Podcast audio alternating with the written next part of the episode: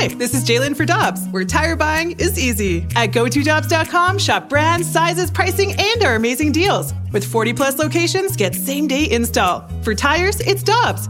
For deals you can use, click on GoToDobbs.com now.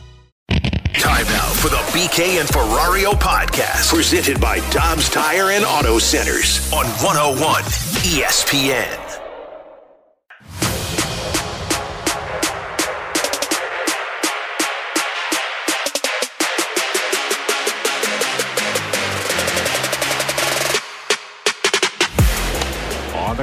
Goldie's coming home. Another rundown. And Motter missed the tag. Well, Walker and the D-backs catch a break. This is not good base running right here.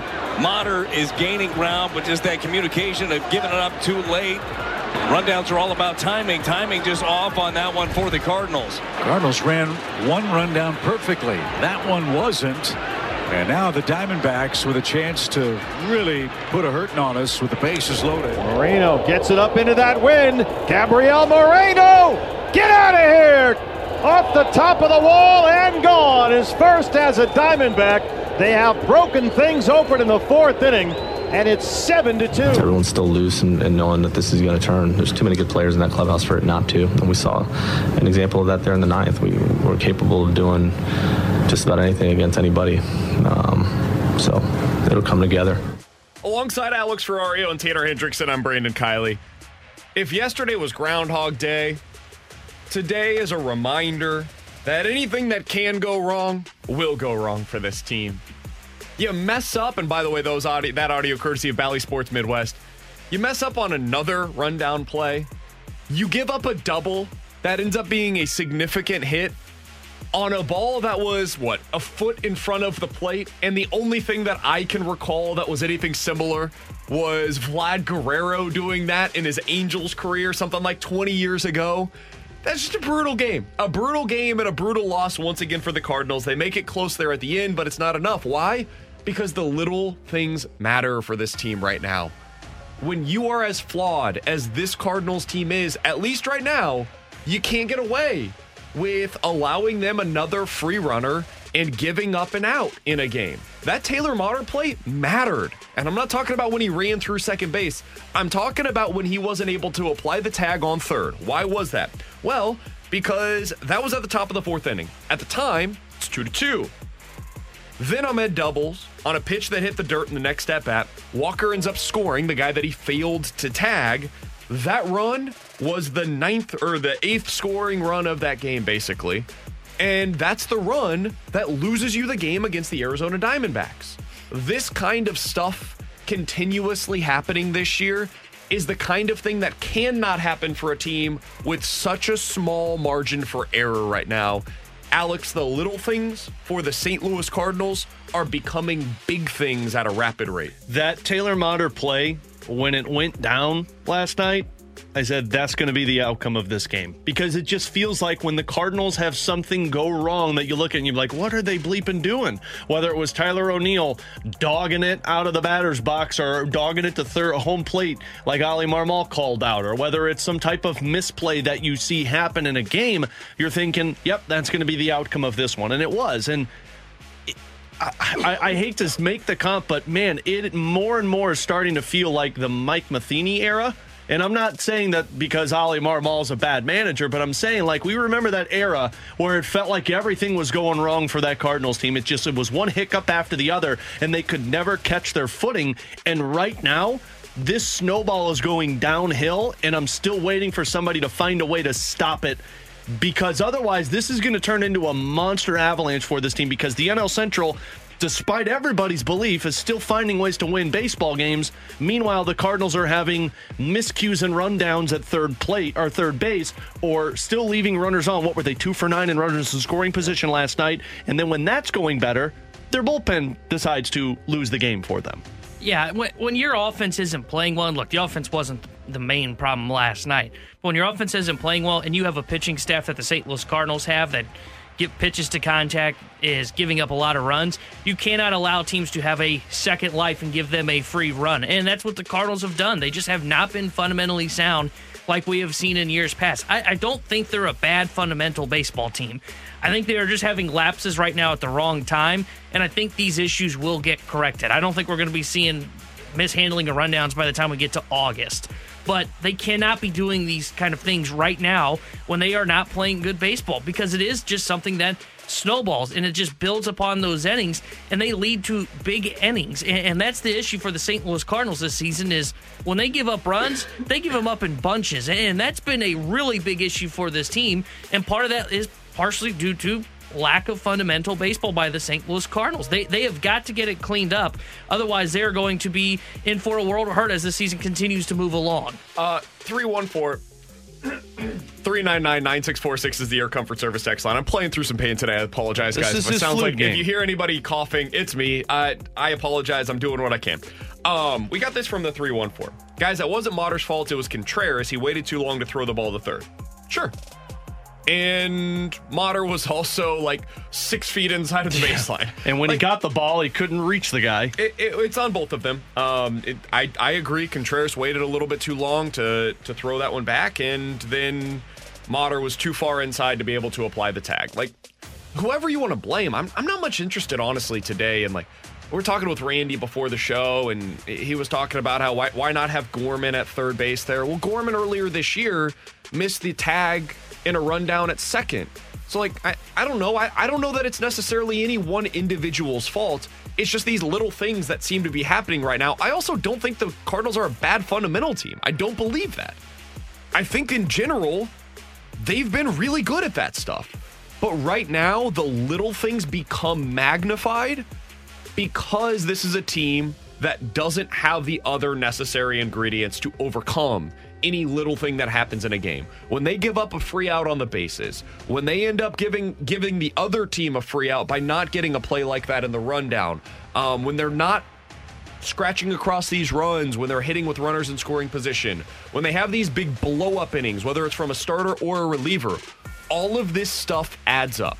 Whether it's pitches that are adding up, or runs against that are adding up, or free outs that are adding up it all amounts to what we have seen thus far, which is sloppy play and a bad record as a result. And T Bone, you mentioned those big blow up innings. I went back through earlier today in all of the Cardinals' losses to find, okay, where were the crooked numbers coming from? How often does this happen? Because it feels like it happens a lot.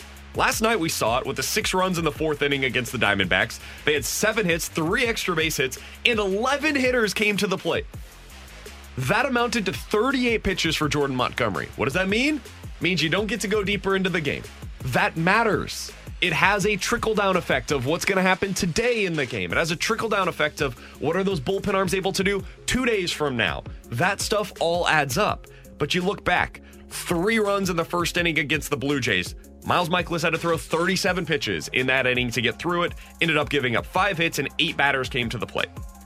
Five runs in the second inning against the Braves. Nine hitters came to the plate. It was 37 pitches in that inning for Jake Woodford.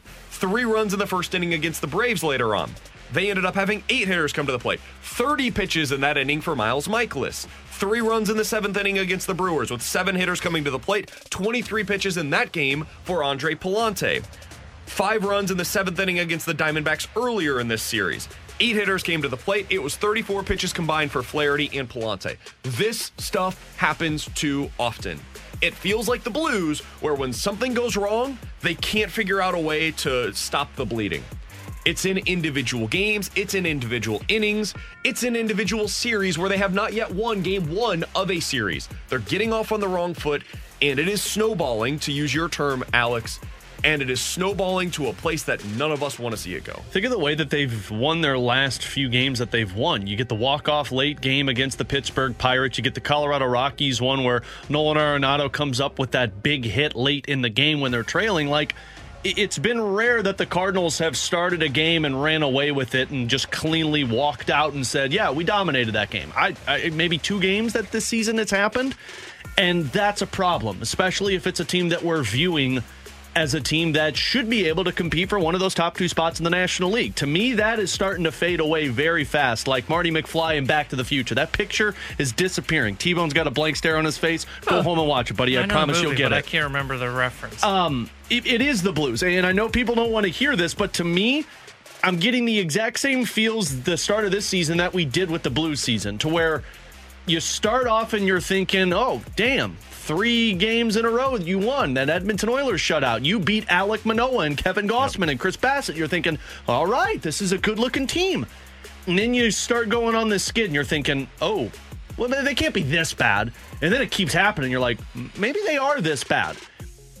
Eh, I, I hope that that's not the case with this Cardinals team because they've got too many good players on this team.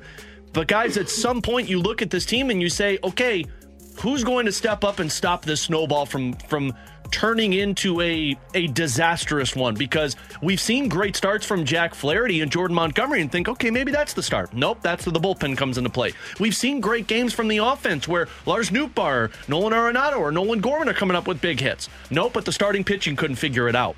At some point, somebody's going to have to find a way to step up and just cleanly sweep this thing away so you can put the good vibrations back with this team. Yeah, I, oh, I That's like another that. Blues reference. You're yeah, welcome. I like got the you, callback. Uh, but I, and not only is it a trickle down effect on the pitching staff it, itself, it's a trickle down effect on the offense because then the offense start pressing, going, "Oh boy, here we go again. We're going to have to score eight runs in this game to win." When in reality, four runs should be where you should be targeting probably to win a baseball game, three to four. And instead, the Cardinals, it feels like most nights when these innings do snowball, they're having to shoot for nine runs to win a baseball game. And even hell, they did that on opening day and lost. So it, th- there's that trickle down effect to the offense where the offense then starts to say, oh man, the pressure's back on us. We, we, we've really got to press to go get four runs.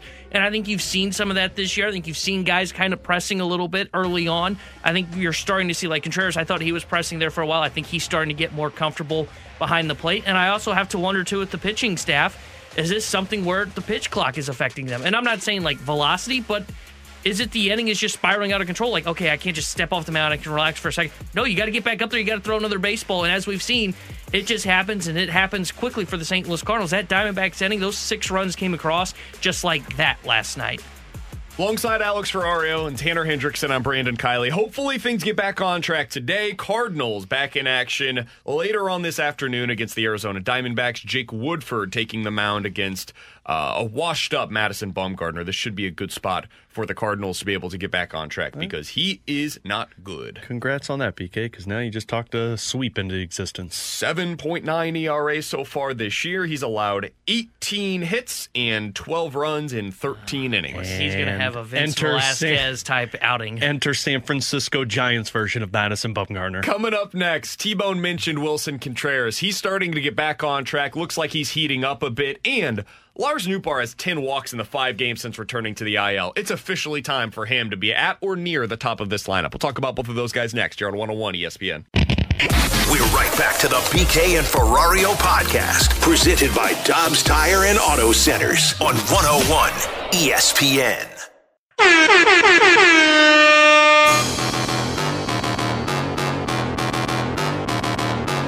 All right, I'm going to be honest with you. Oh, I'm not sure what to do for this lineup. and the reason why is because you're going up against a lefty. okay. And I don't know exactly what you're doing at uh at two, five, six, seven, or eight. Yeah.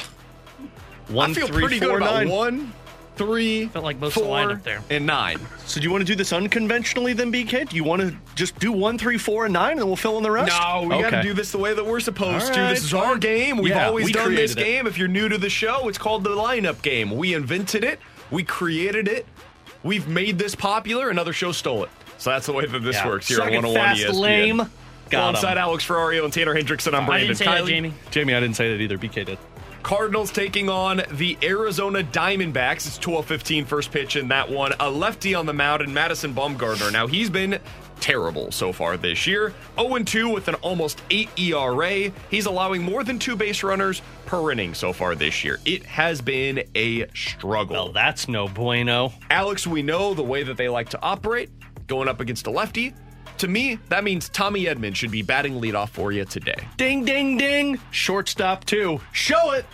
But right now, I'm going to need you, Tommy boy, Off to to a get good this start. place going. Ah. Now, Alex, Two hole. I think batting second is either Tyler O'Neill or Dylan Carlson. It is your guess as to which one is going to be batting there because I have no idea. Are we sure it's not Lars Nootbaar? Because he doesn't have the splits? I mean, maybe. I, Yeah, I I mean, you would gotta be get- surprised by it. They've had him batting lower in the order, even against righties. So I'd, I'd be a little surprised Man, here, to but have maybe. Carlson or O'Neill up. I- Like I don't believe it's O'Neill because if Contreras is not playing, O'Neill's going to be batting somewhere between or after Goldie and Arenado. So really, to me, it comes down to Carlson or Nootbaar. Who do you want? You want to go with Carlson? I, yeah, Okay. if you're Carlson or Newt, I'll go Carlson. I think it's O'Neill, but let's go Carlson. Carlson. Hey, Carl. Good to see you. Alrighty. Great to see you, Carl. So we got Carlson there. Goldie, you good Goldie. with that? Yep.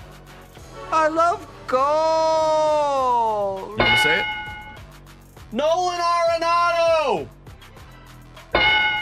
And then I think Tyler O'Neill's batting fifth today. I think Contreras getting the day off, day game after night game. He started the last two days.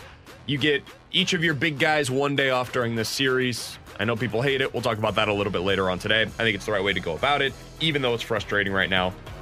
I would say it's probably going to be Tyler O'Neill batting fifth. I'm with you there. With you there.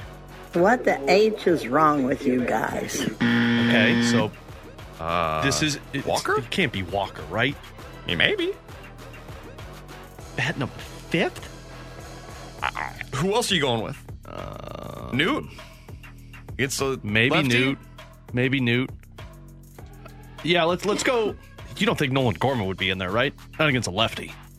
I mean, maybe. I, I, I genuinely don't know. I hate to Are say they this. starting Taylor Motter? This isn't Taylor Motter, is it? You're not don't putting think so. Motter in the five spot. Mo- The All right, flow and the I'm, I'm five just spot. gonna I'm gonna make the show me Newt. You are so wrong. Son of a mm. nutcracker. Walker? All right, let's go Walker. Sorry, guys. Okay, You guys suck. Nolan Gorman. There's no bleeping way this is Taylor Motter. No. Going with Gorman? Yeah. No, no, no. Okay. Newt. It's got to be Newt. I said Newt. We Did did, we say Newt, Newt? and it was a no. Did we say Newt already? Yeah, you were wrong. So right now, what we have left is Burleson, Walker. Burleson? Or Let- Motter. Show me Burleson.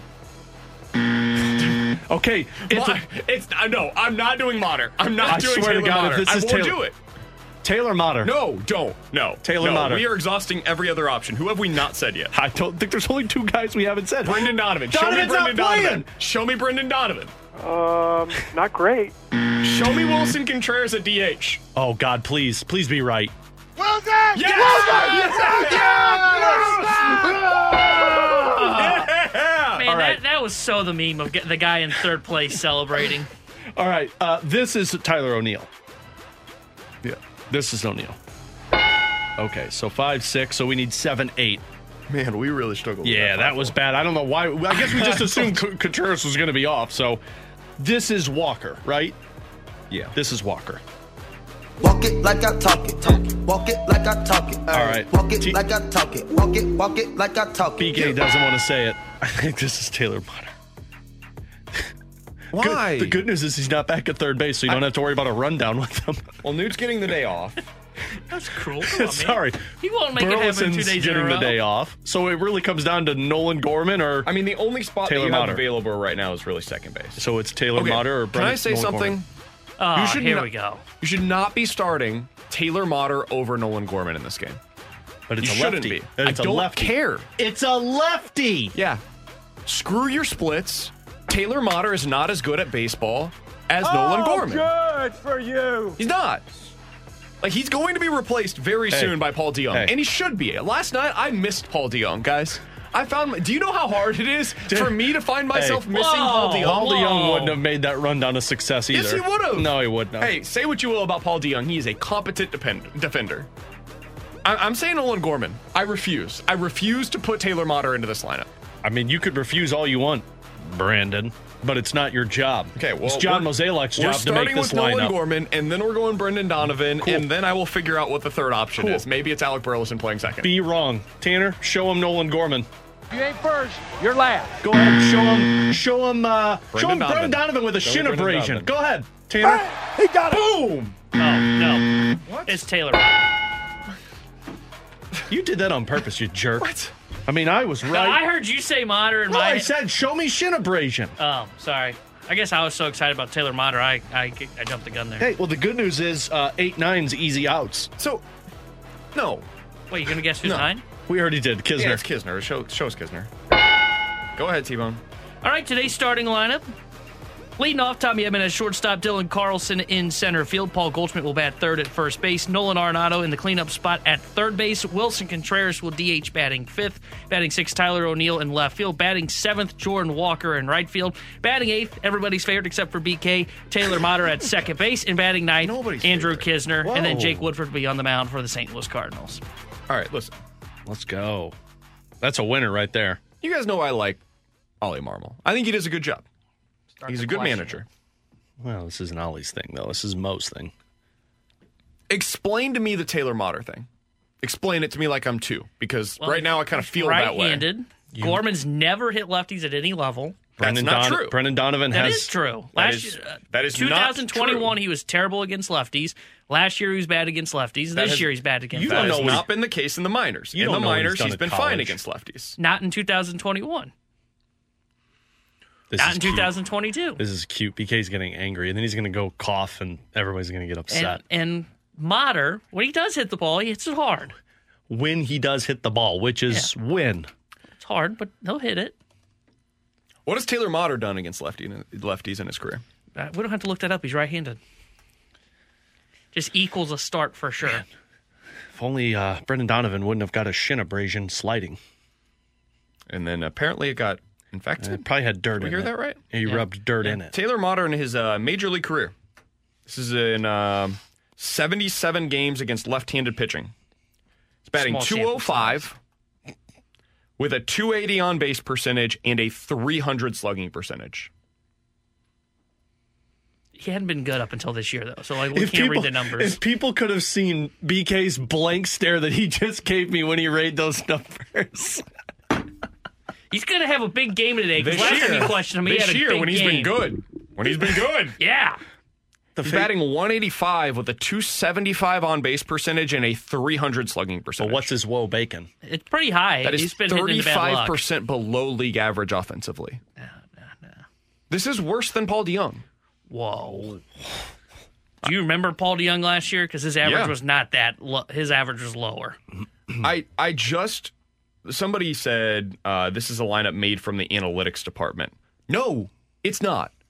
There is no analytic that you can look at that says You said it wrong, buddy. Say it again. no analytic Thank you. that says that Taylor Motter is a good option for you in this lineup. Taylor Motter's parents would agree with this. Oh no, they would not. Like I, he brought his parents. He brought your mom into this. I, I'm sorry for him, Motter. Look, we we separate ourselves from BK yeah. sometimes. This is one of those Yeah. moments. Listen, man, I'm. This is pro sports. Like Taylor Motter's a big boy. He's older than me. He knows. He's probably questioning this decision Hey, today. you know he's this- walking into the clubhouse and he's like, "Ollie, you sure? Uh, you know sure, what this man? is? He he. Got to They want to make now. sure that he doesn't get offended by what happened with that rundown yesterday. I just Bad defense leads to a big moment. Very like, Nolan. Gorman's been better defensively this year than Taylor Motter. Can't hit lefties. Neither can Motter. He can this year. No, No, he can't. He, can't. hasn't. He, can't. won't. He will. He's hitting He will. 188 Today is gonna be a big game. He's hitting I 188 would, I this would season. go to whatever sports book you use, and I would bet on a Motter home run or RBI today. oh, It- it- I'll just take your money if that's all right. is Nolan Gorman tired He might be. Hell, Nolan from was tired yesterday. His back hurting a little bit. Nolan was tired yesterday. He needed a day Here- off. here's my question: What's the upside of this? What's the upside? Motter's going to have a big moment The today. upside is that Taylor Motter is paid next week, like he's going to be when Paul DeJong is His ready to trade go. Trade value is going to go up. We'll get more cash when we DFA. him and trade Meanwhile, if you let Nolan Gorman get some opportunities against lefties, at least you find out if he can do it. Worst case scenario, he can. Okay, cool. You're in the same spot that you're in right now. Yeah, see, all, all jokes aside, that's the bigger thing for me. Like, w- w- we He's can got sit, an OPS of a thousand. We can and sit- I'm replacing him with bleeping Taylor Motter. we he can sit, a day off. We can't sit here and say, well, he can't hit lefties. You you got to give him a shot, and I would say Madison Bumgarner might be the best opportunity to give a guy a shot to There's find a way to been hit lefties. one. Well, He doesn't have any velocity. He has no swing and miss stuff. This guy stinks. And and you're telling me that we're gonna like maybe Taylor Motter does get a hit today. That doesn't mean it's a good decision. Good results sometimes are what if they made want? from bad decisions. What if they want to have Gorman off of the bench in case a righty comes into the game later? Yeah, bingo. That might be it. If you get to Madison Bumgarner early, then you sub out uh, Taylor Motter and you Okay, say so now, now we we're, go to we're making Gorman. a lineup now based on what could potentially happen later in the game. yeah. Okay. I think uh, it's probably had well, one. I think it is. They don't want Gorman against lefties. Two, Gorman probably. I feel like Gorman just had a day off not that long ago, but maybe Gorman they He had want to have a had a day, day off, off. with the day off uh, with the bye, bye when they're idle tomorrow. He had a day off against every left-handed uh, pitcher they've faced so far. Yeah, he got pinch hit yesterday for a lefty. I think it's very obvious. And Or in for a general, righty, I mean. in general, I agree with that. Like in general, when you've got a better option, like if Like Dylan Carlson or Tyler O'Neill or Jordan Walker, uh, Tommy Yet, like when these guys are the options for you, or Nolan Arenado or Willson Contreras, like if these guys are on your bench and there is a left-handed pitcher on the mound, you should absolutely pinch hit for Nolan Gorman against a left-handed pitcher. It's the smart move. And I think everybody in our audience would agree that that is a smart move.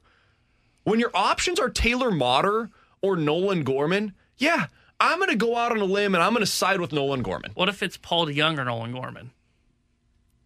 I'm probably siding with Nolan Gorman, but that's a little more interesting eh, because at least there has been opportunities in the past where Paul DeJong has been okay there, but like I'm probably siding with Nolan Gorman there. Taylor Motter is a there's a no contest. What are we doing? What are we doing here? I, I don't even think when the when DeJong is up, he's going to be getting these opportunities, and I wouldn't go to I would go to Gorman over DeJong, and I think if you have the this view of Gorman over Motter, you should definitely have the same view of yeah, Gorman but like, over there's DeJong. hope that Paul DeJong could connect with the ball and take it deep. There's What's the hope, hope with Motter's going to hit the ball. There's I mean, we're, not. we're basically saying that Paul There's DeJong's going to make contact When with the has. Taylor Motter showed that he's got the potential to take it out of the ballpark? Well, I he's mean, done he- it. I mean, he, he, he did hit the ball He's a really big hard le- once. he's And been a what, big That's what you're hanging on to is the one no, hit that but he what had. I'm trying to make the point of Paul is if we're going to do this 30 now, I better see the same kind of upset where BK's almost crying over there about Gorman being off against a lefty when Paul DeJong is back on this roster. His expected batting average by year in the big leagues 200, 240, 213, 170, not been 200, good 200. this year. His expected slugging percentage by year year. in the big leagues 315, 360, 350, 250, 210, and this year 270. Taylor Motter is not a big league hitter. That's okay. Like, there's nothing wrong with that. But he should not be starting over Nolan Gorman. This is ridiculous. I like Ollie. Ollie, what are we doing? Tanner, tell me what game you felt like Taylor Motter had a great If we one. find out that Nolan Gorman's hurt or something, then I will rescind everything that I just no, said. no. Colorado, where he went 0 for 2 and had a strikeout, No, he had an RBI and one. went 1 games. for 4 and had a Yeah. double and two strikeouts. That double, that, that was hit hard. Okay, Yeah, like so one, so you're One of the hardest hit baseballs in Major He's League striking Baseball out this year. forty percent of the time, Jordan Walker's striking out like thirty percent of the time. and no one. And Jordan, Jordan Walker's Walker- been compared to. Are you serious? Jordan Walker's Yeah, been Yeah, I'm going with the Are you being analytics. the guy that's thirteen years younger. Yeah, Okay. and he's been also compared to Derek Lee. Okay. I don't look like him right now. Looks like Paul DeJong at the plate right now. It's ball on the ground a lot. Taylor Motter's plus six hundred to hit a home run today. T Bone, you should get on Tanner, that. just Coming give up me your Tony's money. do it. Just give me your money. We got to talk about hockey. I'm done talking about baseball. Woohoo! Higher seeds are two and six thus far in the NHL Stanley Cup playoffs. Why is that? We'll talk about it next year on 101 ESPN. All these crazy alien stories can't be true, can they? Hey, it's Stephen Diener, host of the Unidentified Alien Podcast. And whether you're new to the conversation or have been looking into it for years, you need to check out the fastest growing alien show out there, the Unidentified Alien Podcast, or UAP for short. There's a crazy amount of alien encounter stories out there from all over the world. And the beauty of it is that I bring them all to you and let you decide what you believe. Download and subscribe to UAP on any of the major podcasting platforms. And you can also find it on UAPpodcast.com. We're right back to the BK and Ferrario podcast, presented by Dobbs Tire and Auto Centers on 101 ESPN.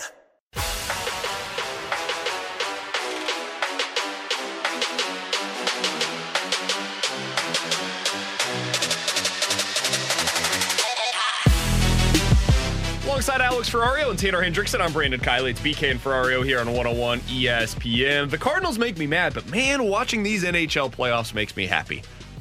And the reason why, Alex, is because we're seeing some upsets, some really compelling games, and some upsets around the league. So far, the home teams are just two and six in this year's Stanley Cup playoffs. Alex, why is that?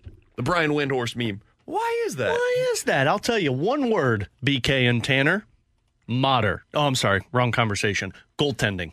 Goaltending is why the two home teams that have won so far in the playoffs are the Carolina Hurricanes and the Boston Bruins. And those two goalies, so to speak, they've had success and the team played well in front of them. But if go through the list of teams that lost, Ilya Sorokin had a good game with the New York Islanders, so I don't blame that on him. Dallas Stars, Jake Oettinger, great game. Don't blame that on him. Those two were just phenomenal games.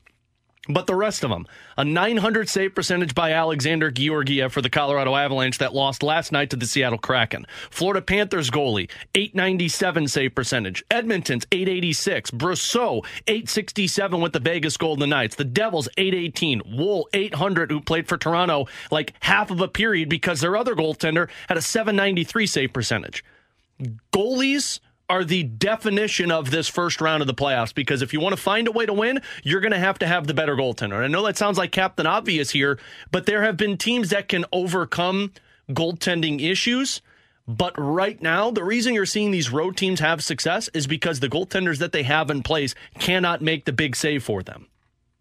I, I don't disagree with that because I, I, do think goaltending is a big reason why you see, and, and if these results kind of hold up to where you see a lot of the higher seeds win. I think it is goaltending because we've seen goaltenders can steal series before. I remember. I can't remember what series it was, but I remember Allen being able to take one for the Blues when they were the in Minnesota playoff Wild run. series yeah, back okay. in like 2016. So like that's one of those series where a goaltender gets hot, he can carry you through a series. The other one for me is I, I think it also comes down to special teams, like the LA Kings, for example, and their win over uh, over Edmonton.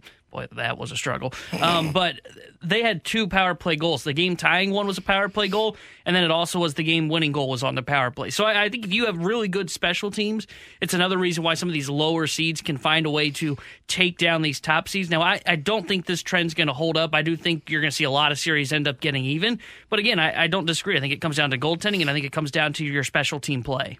Yeah, I actually think this is because most of the league is pretty flawed. Like you look around the NHL right now, and like for example, the Colorado Avalanche, we knew all year long this wasn't the same team that they were last year. It just isn't the same. They don't have the same firepower. Uh, Landeskog's not playing right now. He's not expected to play in the playoffs, right? Isn't he expected Yeah, to be out for yeah, the entirety of the out. postseason? Mm-hmm. Um, that, it's not the same depth, and they don't have the same overall firepower that they had last year. This team's good. It's very good, but it's not. It's not as good as it was last year. I don't think that the high upside in the West is anywhere approaching where it has been in recent years, where you've just got like going into each postseason a clear cut favorite. And it's not always that those teams end up getting to the Stanley Cup, but they almost always advance, at least out of the first round. In the Eastern Conference, I think it's a little different, where on that side, you just have like a ton of really, really good teams. But even the ones at the top, like to your point, Alex, the really good teams in the East have question marks with their goaltending right now. And so it just becomes a question of like, can you overcome that? Last year, the Avs were so damn good, they overcame their goaltending question. this year, there's going to be teams that just can't. And this does, in some ways, if you're a Blues fan, I think give you a little confidence about what this rebuild can look like. And the reason why is because you've got a goalie that can be that guy. Yep. You go into the playoffs and kind of like the Tampa Bay Lightning, where this wasn't your typical Vasilevskiy season. He wasn't dominant from start to finish the way that he has been in the past, but it was pretty good. And you get into the playoffs and you're like, okay, one of these teams has him and the other team does not. Which one am I picking? Well, I'll go with the one that has him, regardless. I can honestly like just wipe the slate clean of what he did during the regular season. I want that guy in net for me in the playoffs. I think the same thing can be true for the Blues with Jordan Binnington as that guy. Yeah, and that's why I mean, especially in the West in this first round. I mean, I've watched every one of these first games, and I'm watching it, and I'm thinking, man, if the Blues would have been a, a, a slightly better team defensively. I would have given them a shot against any of these teams in the Western Conference because of Jordan Binnington and because the offense that this Blues team provides. I, I, I mean, I, I look at every one of these matchups and I see flaws in both teams. I mean, Colorado, I believe the flaw is their goaltending. The same can be said about Seattle, but they don't have the the firepower that the Colorado Avalanche have. I mean, Dallas right now is dealing with injuries, even with a Jake Oettinger and the Minnesota Wild. Again, we've talked about this. There's just nothing the wow factor about the Minnesota Wild, and then Vegas, Winnipeg last night, Edmonton, LA, both with goaltending issues. So Uh, it does provide optimism to the point of where Doug said at the press conference on Saturday that I believe we'll be fighting for a playoff spot next season. And I believe that if things go the way we expect them to, we could be a serious team in the playoffs. Because of the goaltending and because of where the Western Conference sits right now. But it all comes down to having success fixing other areas because somebody texted in and said, as much as you think it's the goaltending Ferrario, it's also teams that have really good defense in front of them. Yeah, sure, but Vegas has a better defense than Winnipeg and they couldn't find a way to score goals last night. So all three areas are important, but I always believe when it comes to postseason, if you don't have the goaltender, you're not going to find a way to win that series. Okay, so speaking of playoff success, Gary Bettman was on Get Up yesterday, and he was talking about the face of the NHL right now, post Sidney Crosby, post Alex Ovechkin. Now, I know those guys are still in the league, but as we saw with their teams this year, they can't carry a team the way that they once could. Why? Because they're like 37, 38, 40 years old. Like they're getting up there in age, right? So you're getting into the next era of whatever it is for the NHL. So Gary Bettman was asked, who is the face of the NHL right now? Here's what he had to say. Based on the regular season he's had and based on the way he's played the last few years, uh, he is this generation's poster child. Uh, and it's ironic because he seems to really be emerging you know, based on this season in a year where for the first time, as long as I can remember, we don't have Ovi or Sid in the playoffs. So he was talking, of course, as I mentioned there, uh, about Connor McDavid. Good, good job by me setting that up. It's fine. Alex, can Connor McDavid be the face of the NHL if he doesn't win a cup? Like what? Uh, don't you need to have some playoff success before you can be that? Yeah, I mean, you absolutely do. But he had playoff success last year. It's just the team around him didn't have playoff success. But I agree with Gary Bettman. I mean, the poster child is the guy who just scored 150 points in the NHL for the first time since Mario Lemieux did it with Pittsburgh. So that's pretty good. It's pretty darn good. And I mean, the guy's been a 100 point player in six of his eight seasons in the NHL. That's all right, too. And last year, he had tw- uh, 33 points in 16 playoff games. So that to me is playoff success. But you are going to get to a point where if he doesn't win a Stanley Cup, I mean, right now he's 26 years old. So, I mean, the guy's got probably another 10 years in him if he stays healthy and doesn't have the issues that Sidney Crosby has had with concussions. But eh, yeah, uh, by the time you're 30, if we're talking about you being a 150, 170 point player, which is incredible in itself, but if you're not scoring goal or if you're not winning in the playoffs, that becomes a problem and somebody might overtake you as the poster child of the NHL.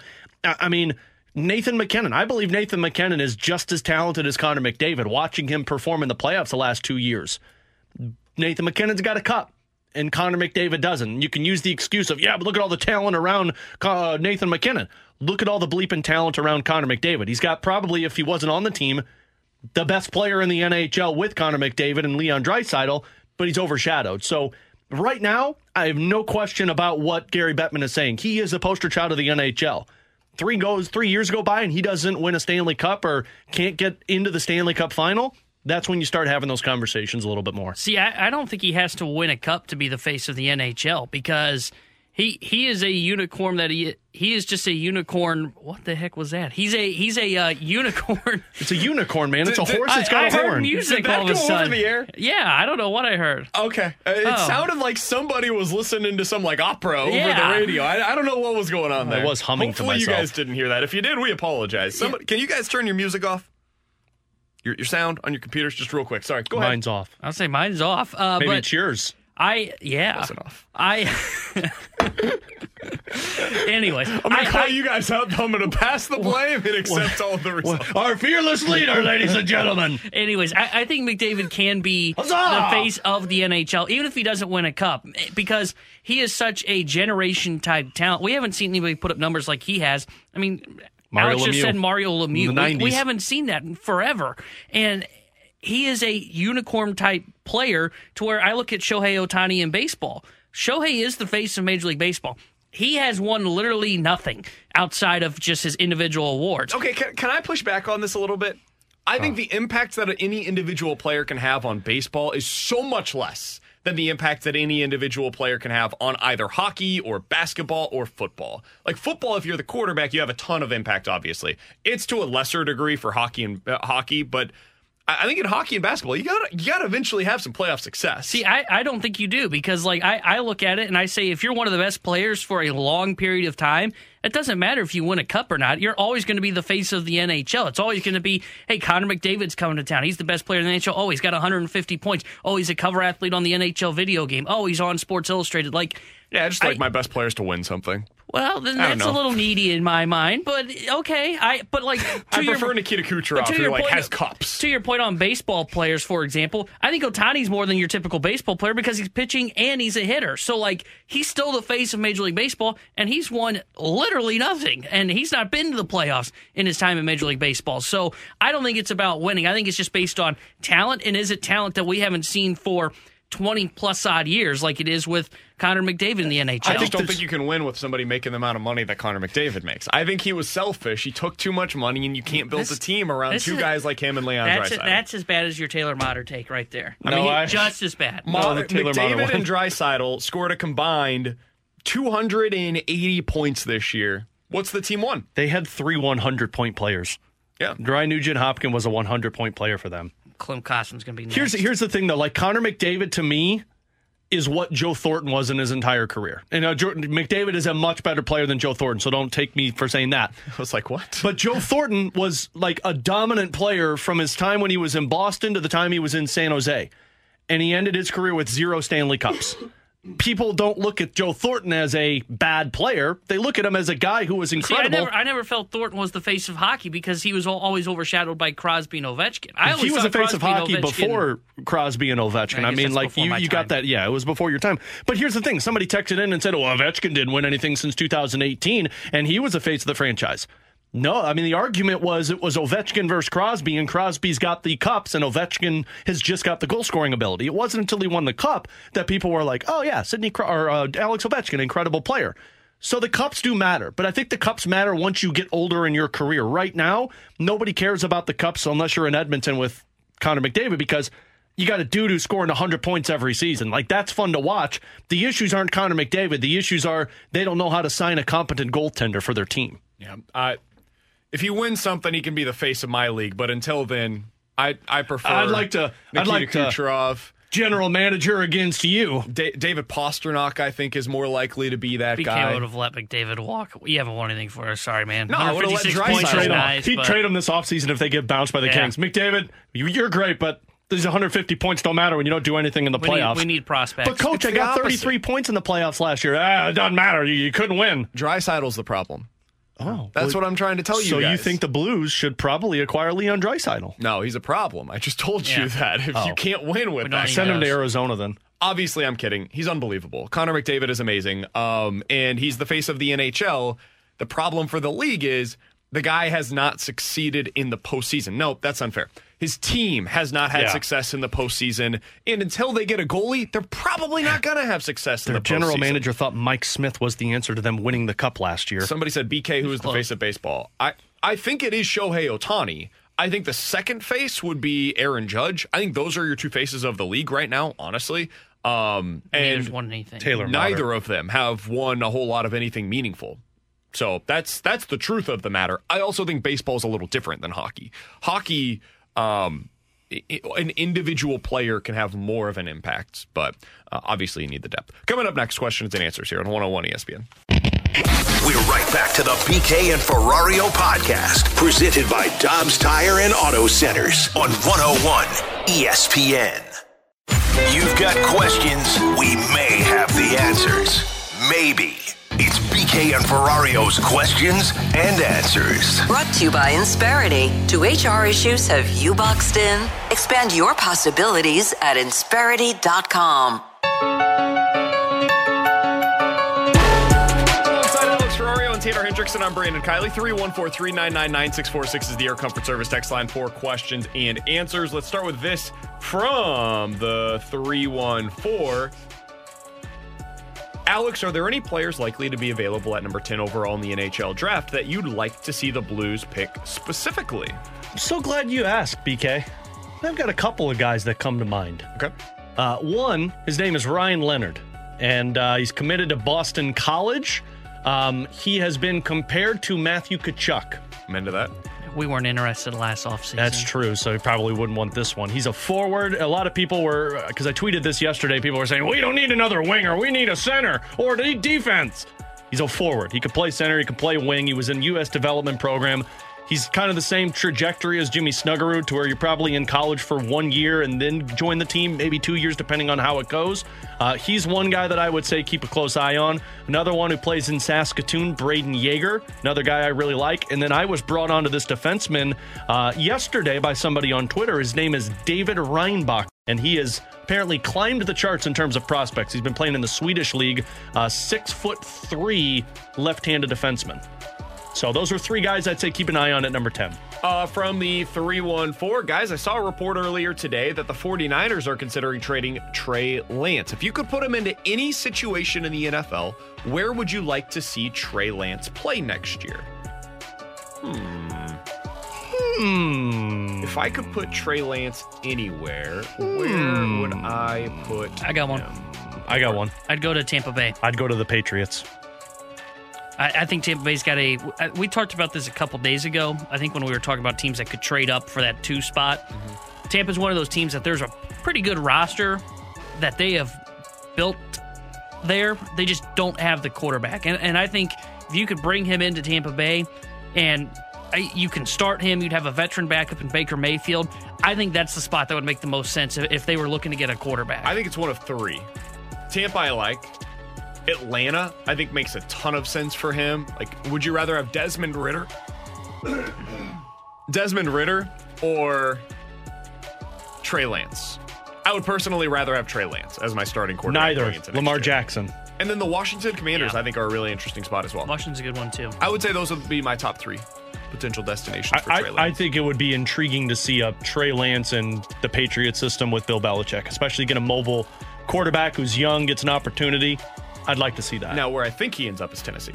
Oh yeah, that makes the most I think sense. Tennessee ends up trading Ryan Tannehill to one of the teams that I probably just met. Like Ryan Tannehill to Washington makes a lot of sense. Yeah. Um, so I, I think he ends up on Tennessee.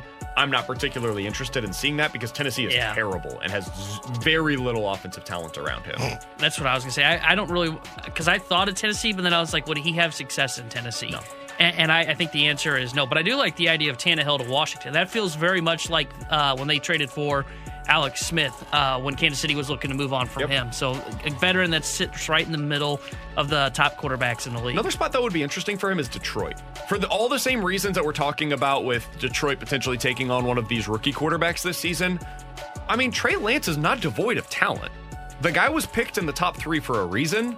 It just hasn't worked for him in San Francisco, much of which kind of relates back to his injuries. So sit him behind Jared Goff this year, see what you've got there, and maybe he ends up being your heir apparent to Jared Goff. You, you buy low on a stock that uh, could not be any lower in terms of its price right now. Coming up next, the Cardinals are not yet at panic time. But man, the rest of this division is starting to make things interesting. T Bone will explain the case as to why the Cardinals need to get this thing going sooner rather than later. And it's not just about them, it's about what's around them. We'll talk about it next year on 101 ESPN. We're right back to the BK and Ferrario podcast, presented by Dobbs Tire and Auto Centers on 101 ESPN.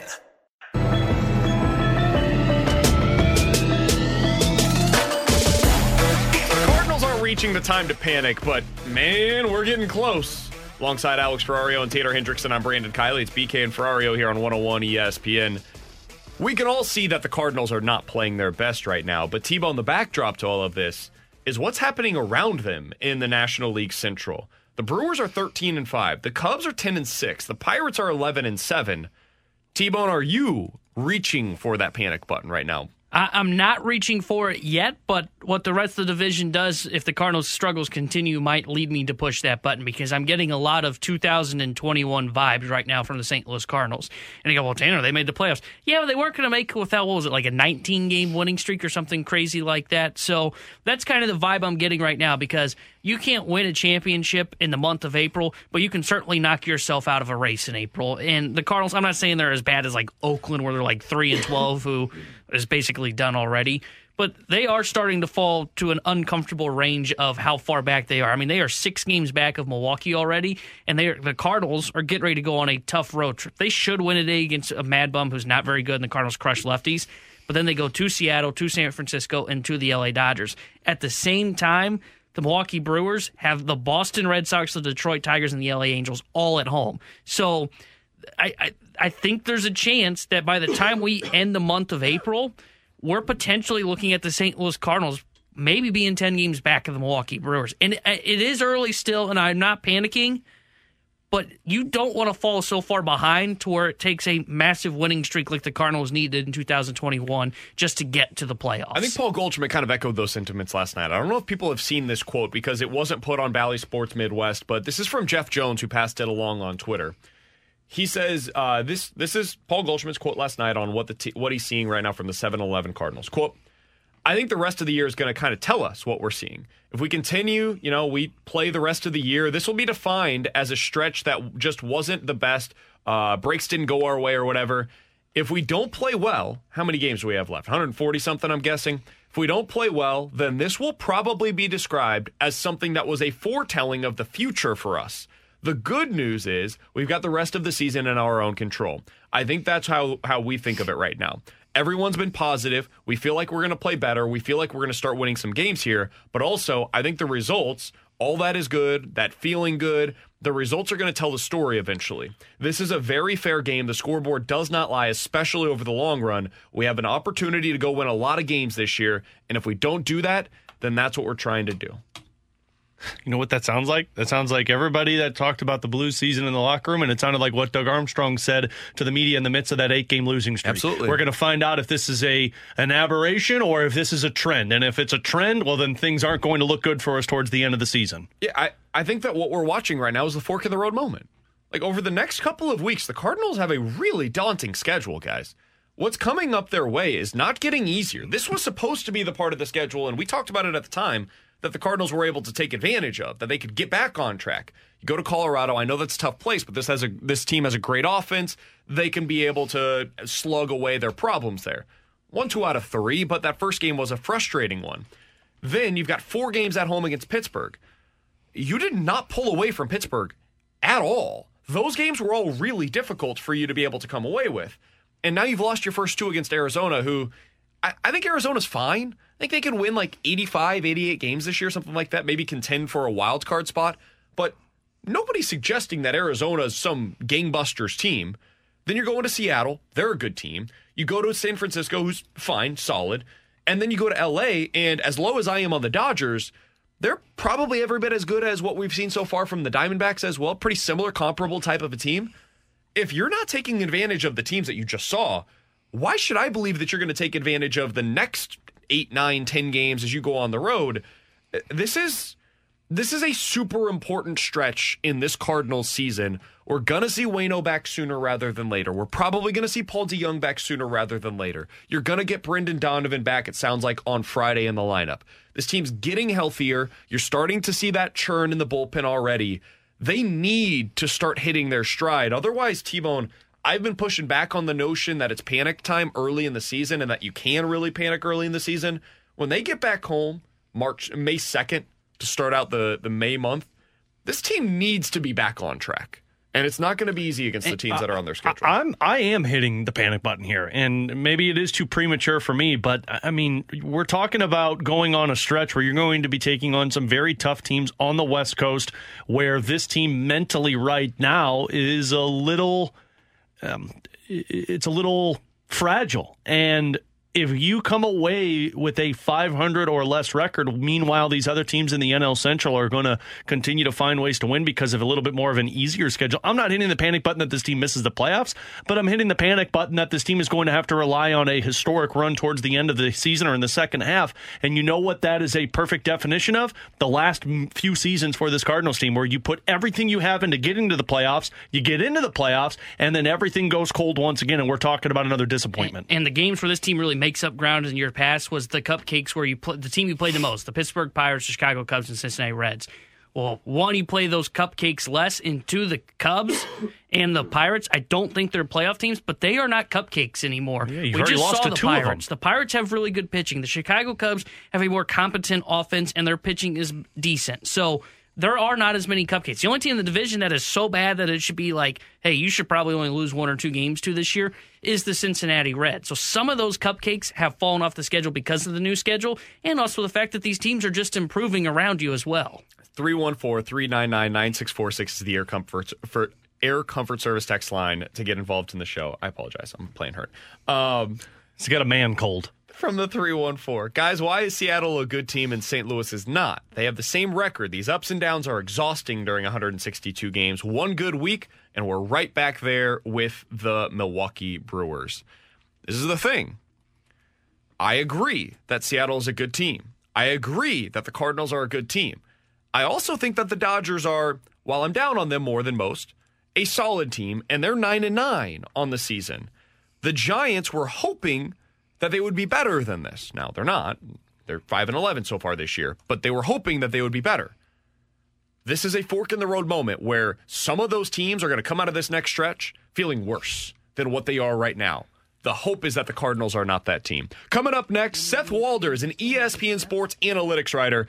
He was part of the team that built ESPN's NFL mock draft simulator. Want to get his thoughts on what he's expecting at the top of the draft, the value of the quarterbacks in this draft, and hopefully he can help us make some money on this draft by betting on individual players where they're going to go. Seth Walder joins us next year on 101 ESPN. We're right back to the BK and Ferrario podcast, presented by Dobbs Tire and Auto Centers on 101 ESPN.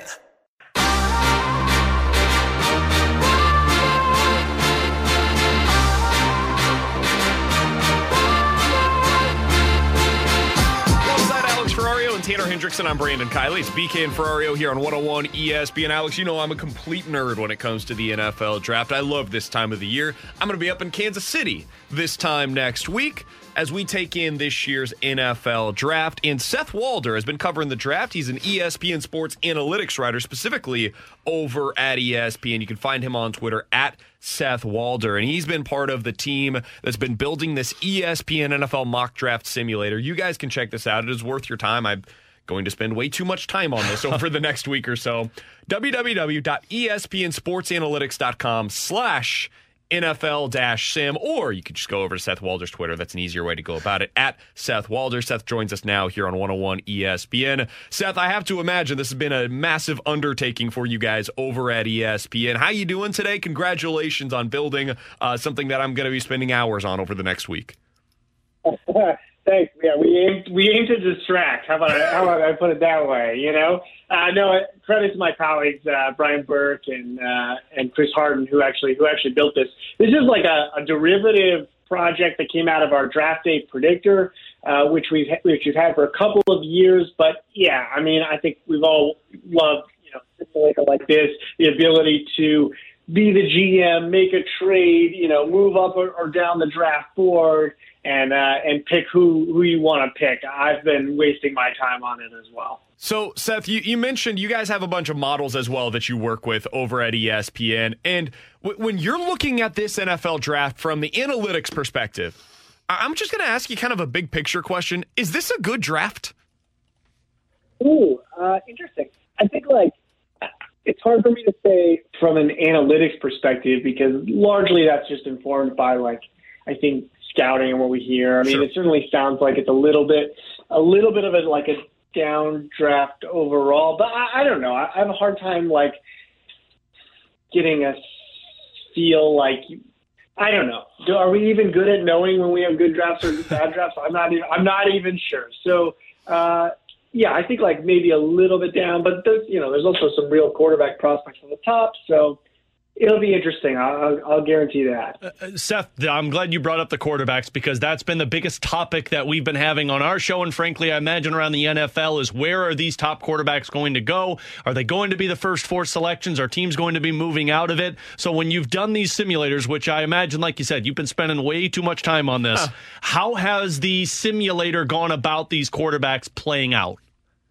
Well, so you can kind of see like the underlying data. So if you go to ESPNSportsAnalytics.com, you can check out the draft day predictor, which is our model that produces the range of outcomes, and that's what really fuels the simulator underneath. And so the, the predictor is built on mock, expert mock drafts and team needs and uh, scouts and grades and how predictive those things in the past have been at predicting the draft. Uh, and so when we look at the quarterbacks in this year's class, I think Bryce Young is the favorite to go one. Uh, I know there's a lot of rumors about C- whether whether the Texans will really take C.J. Stroud at number two. Uh, even if they don't, if they trade the pick, maybe that maybe somebody else would take Stroud. He's certainly the favorite right now, though it's possible that uh, as we get closer to the draft, if that rumor starts to pick up steam, then the mock drafts will maybe react accordingly, and therefore the predictor. But we tend to think that, or the, the models tend to have it go Young one, Stroud two. Uh, who knows exactly right there after that? But yeah, I think like the the chalk thing would maybe be you know Anderson three, Richardson four, and then Levis goes somewhere else in the top 10, I think that would be like the, the chalky thing that happens. So, Seth, one of the things that I'm curious about, because I, I'm not buying any of this nonsense that Houston's going to pass on a quarterback at two and then trade up from 12 to go get whoever the guy is that remains afterwards. That it seems silly to me. When you look at the numbers behind what these quarterbacks have been in years past, the value of what a quarterback brings, from your perspective, Seth, how would you recommend if you were uh, somebody that was on a board or something you're talking to nick caserio how would you recommend they go about it if they wanted to get a quarterback and they were saying hey 2 12 how, how, do, how do we go about this seth? Okay so let, let's say i i agree with you. Like to the idea that they would take anderson at two and then trade up again to like five or six or something and take levis I mean, that would be dumb because like the the best thing you can do is have the best thing you can have is like draft a first round quarterback without having to trade up. You pay a ton of extra wasted capital when you trade up. So if they really are saying, well, we like let's just say they they're locked in on a guy, they don't want to take him at two. They feel like that's that's kind of a waste. Then the there's only two options. I think you could take him at two, or you can trade down the worst thing I think is what you described: taking a guy, a non QB at two, and trading up. That's like that's just wasting draft capital when you don't need to. So uh, uh on the quarterback side of things, Seth, I, I mean, this is going to be such a, an odd question, but we've had a lot of debate about Anthony Richardson and the success that he could have in the NFL. And I'm not sure if the simulator projects anything like this, but when you look at a guy who going into the start of the draft conversation was maybe expected to be middle of the half draft, maybe late in the first round, now we're talking about him potentially going top five. How much does the simulator or projections look at a player like that and look at the success he could have? Well, doesn't really. I mean, we're, we're basing this on the mocks. So, in some ways, uh, as the as the general consensus on him has seemed to risen, or the consensus at least outside the league, then so too of the box, so too is the predictor. I think like the argument is pretty easy to understand though. Like I think we can all say this guy's got incredible upside. And what what are you shooting for here in the beginning of this draft? Uh, beginning of a draft, you're shooting for upside. Lots of these guys are not going to pan out. We know that year after year, people, you know, we, we, we see the draft and we know that many of these players, we know the players in the top 10, we know a quarterback taken at two, a three, four, one, they can all, they can all bust and often do. So if you're looking at it, you say, hey, if we hit on this guy and he, re- and he works out, he's really going to work out. And so you can justify it. I think that's certainly understandable. We're talking to Seth Walder for just another couple of minutes here on 101 ESPN. You can check out all their work at espnsportsanalytics.com slash NFL dash draft. That is where you can find all of this. The predictor, you want to go in, you want to do the simulator, you can do all of that over there on that site. You can also find it on his Twitter account at Seth Walder. Uh, Seth, if you're looking at your own like prior knowledge and you're looking at the simulator, you're looking at the predictor, what is your favorite bet? Like if you were just making a bet today on uh, maybe a first player taken out of position or an over under spot that, that are available right now at sports books, do you have anything in particular in the first round that you're looking at? Yes, I do. My favorite bet, I have it because it's, uh, it's top of mind for me right now. First linebacker taken. Trenton Simpson is plus 600 over at FanDuel. And by our numbers, and we don't have, we, we have to run simulations to get a precise probability that he's the first linebacker taken. So I can't give you that because we don't we don't have that quite ready yet. We're we're working on that for next week.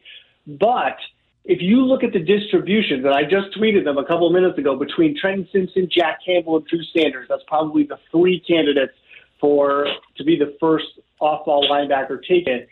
We have Simpson as being as having like the most favorable distribution. In other words, the earliest he might come off the board is first, and by the time uh, Sanders and Cam- Campbell, he's just nudged up a little bit. We just, on average, we think that Simpson's going to be taken a little bit earlier than those other two guys. It's not a lock. It's definitely not a lock, but it's plus 600.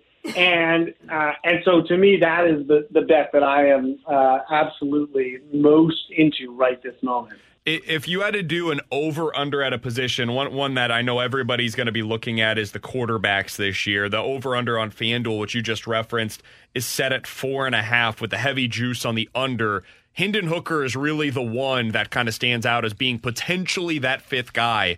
Based on what you guys have on the draft day predictor, do you think he ends up going in the first round? Ooh, what, what's the juice? Because we have it so close to 50 50. It's minus 130 on the under. And it's basically even money on the over.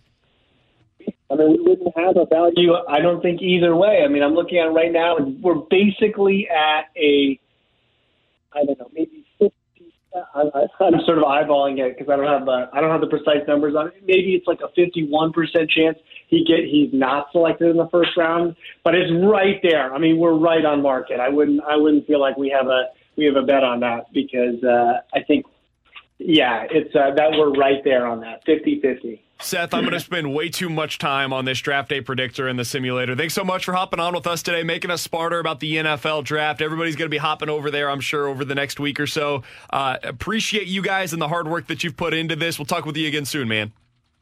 Thank you. And for folks at home, I just want to say, too, this will update the E ESPN Sports Analytics.com. The draft day predictor will update live during the draft. So if you're a fan of a team, you're wondering if a guy's going to fall to you, the probabilities will update after every pick during the draft. So it's a fun thing to watch as it's going on. That's awesome. Seth, we appreciate the time as always, man. Thanks for hopping on with us today. Thank you, guys. You got it. That's Seth Walder of ESPN Sports Analytics joining us here on 101 ESPN. Alex, I I don't understand why any team that's picking let's be specific here. I don't understand why if you're the Texans, you would give any consideration whatsoever to taking a non-quarterback and then potentially trading back up to be able to get your quarterback. If you think a quarterback is worthy of being drafted at 6 or 7 or 8 or wherever, he's worthy of the number 2 pick. Because if that guy ends up being worth the sixth pick, we know how this works. Five years from now, we're going to go back and redraft this year's NFL draft. And we're going to do what? We're going to put all the good quarterbacks at the top of the list because those are the guys that have the most value.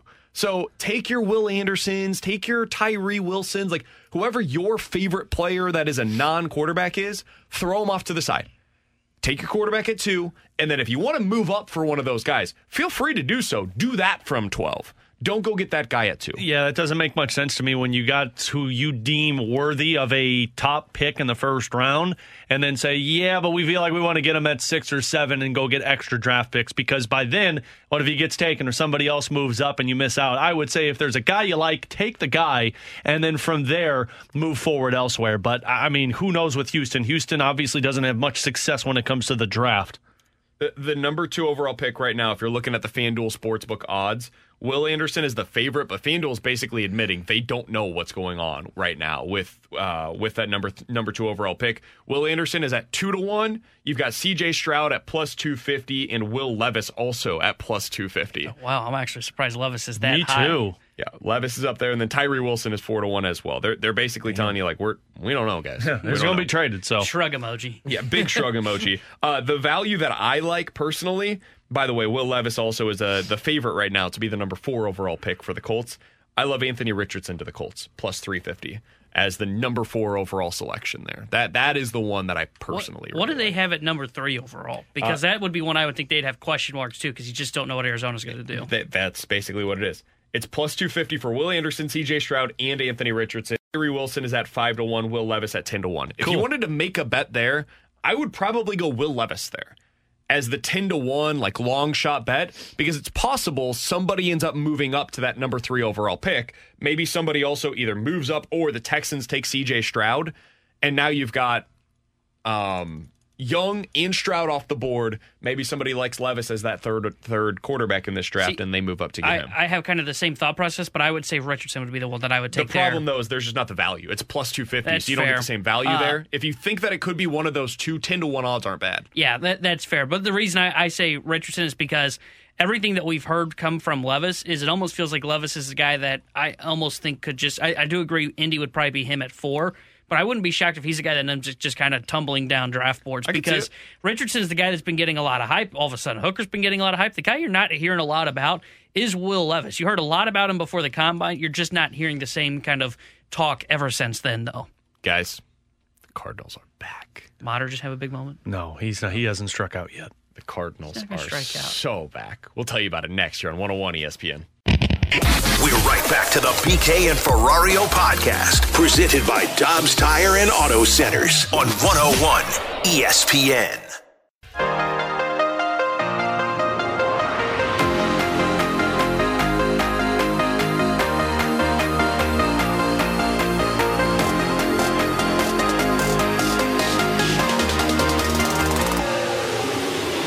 Pitch. Fly ball, left center field. That ball is deep. That ball's going to get down. Edman had to hold up. He's rounding third. Here he comes. The throw to the plate is way late. And the Cardinals with back-to-back doubles strike in the first. Alongside Alex Ferrario and Tanner Hendrickson, I'm Brandon Kiley. That audio courtesy of Bally Sports Midwest as the Cardinals get three doubles in the bottom of the first, score three runs, scratch those across. Alex, this is the offense that we were needing to see from the St. Louis Cardinals because it's been missing. It feels like the Cardinals don't get ahead enough this year. It feels like so often they are playing from behind. The offense has to find a way to scratch and claw back into the game. And then you're getting into the opposing team's bullpen. They've got their big guys out, and it becomes really difficult to be able to play that way consistently. You're just chasing, you're chasing, you're chasing. Playing from a lead is an advantageous situation for a team that the Cardinals have not had enough this season. It's good to see them get out going offensively.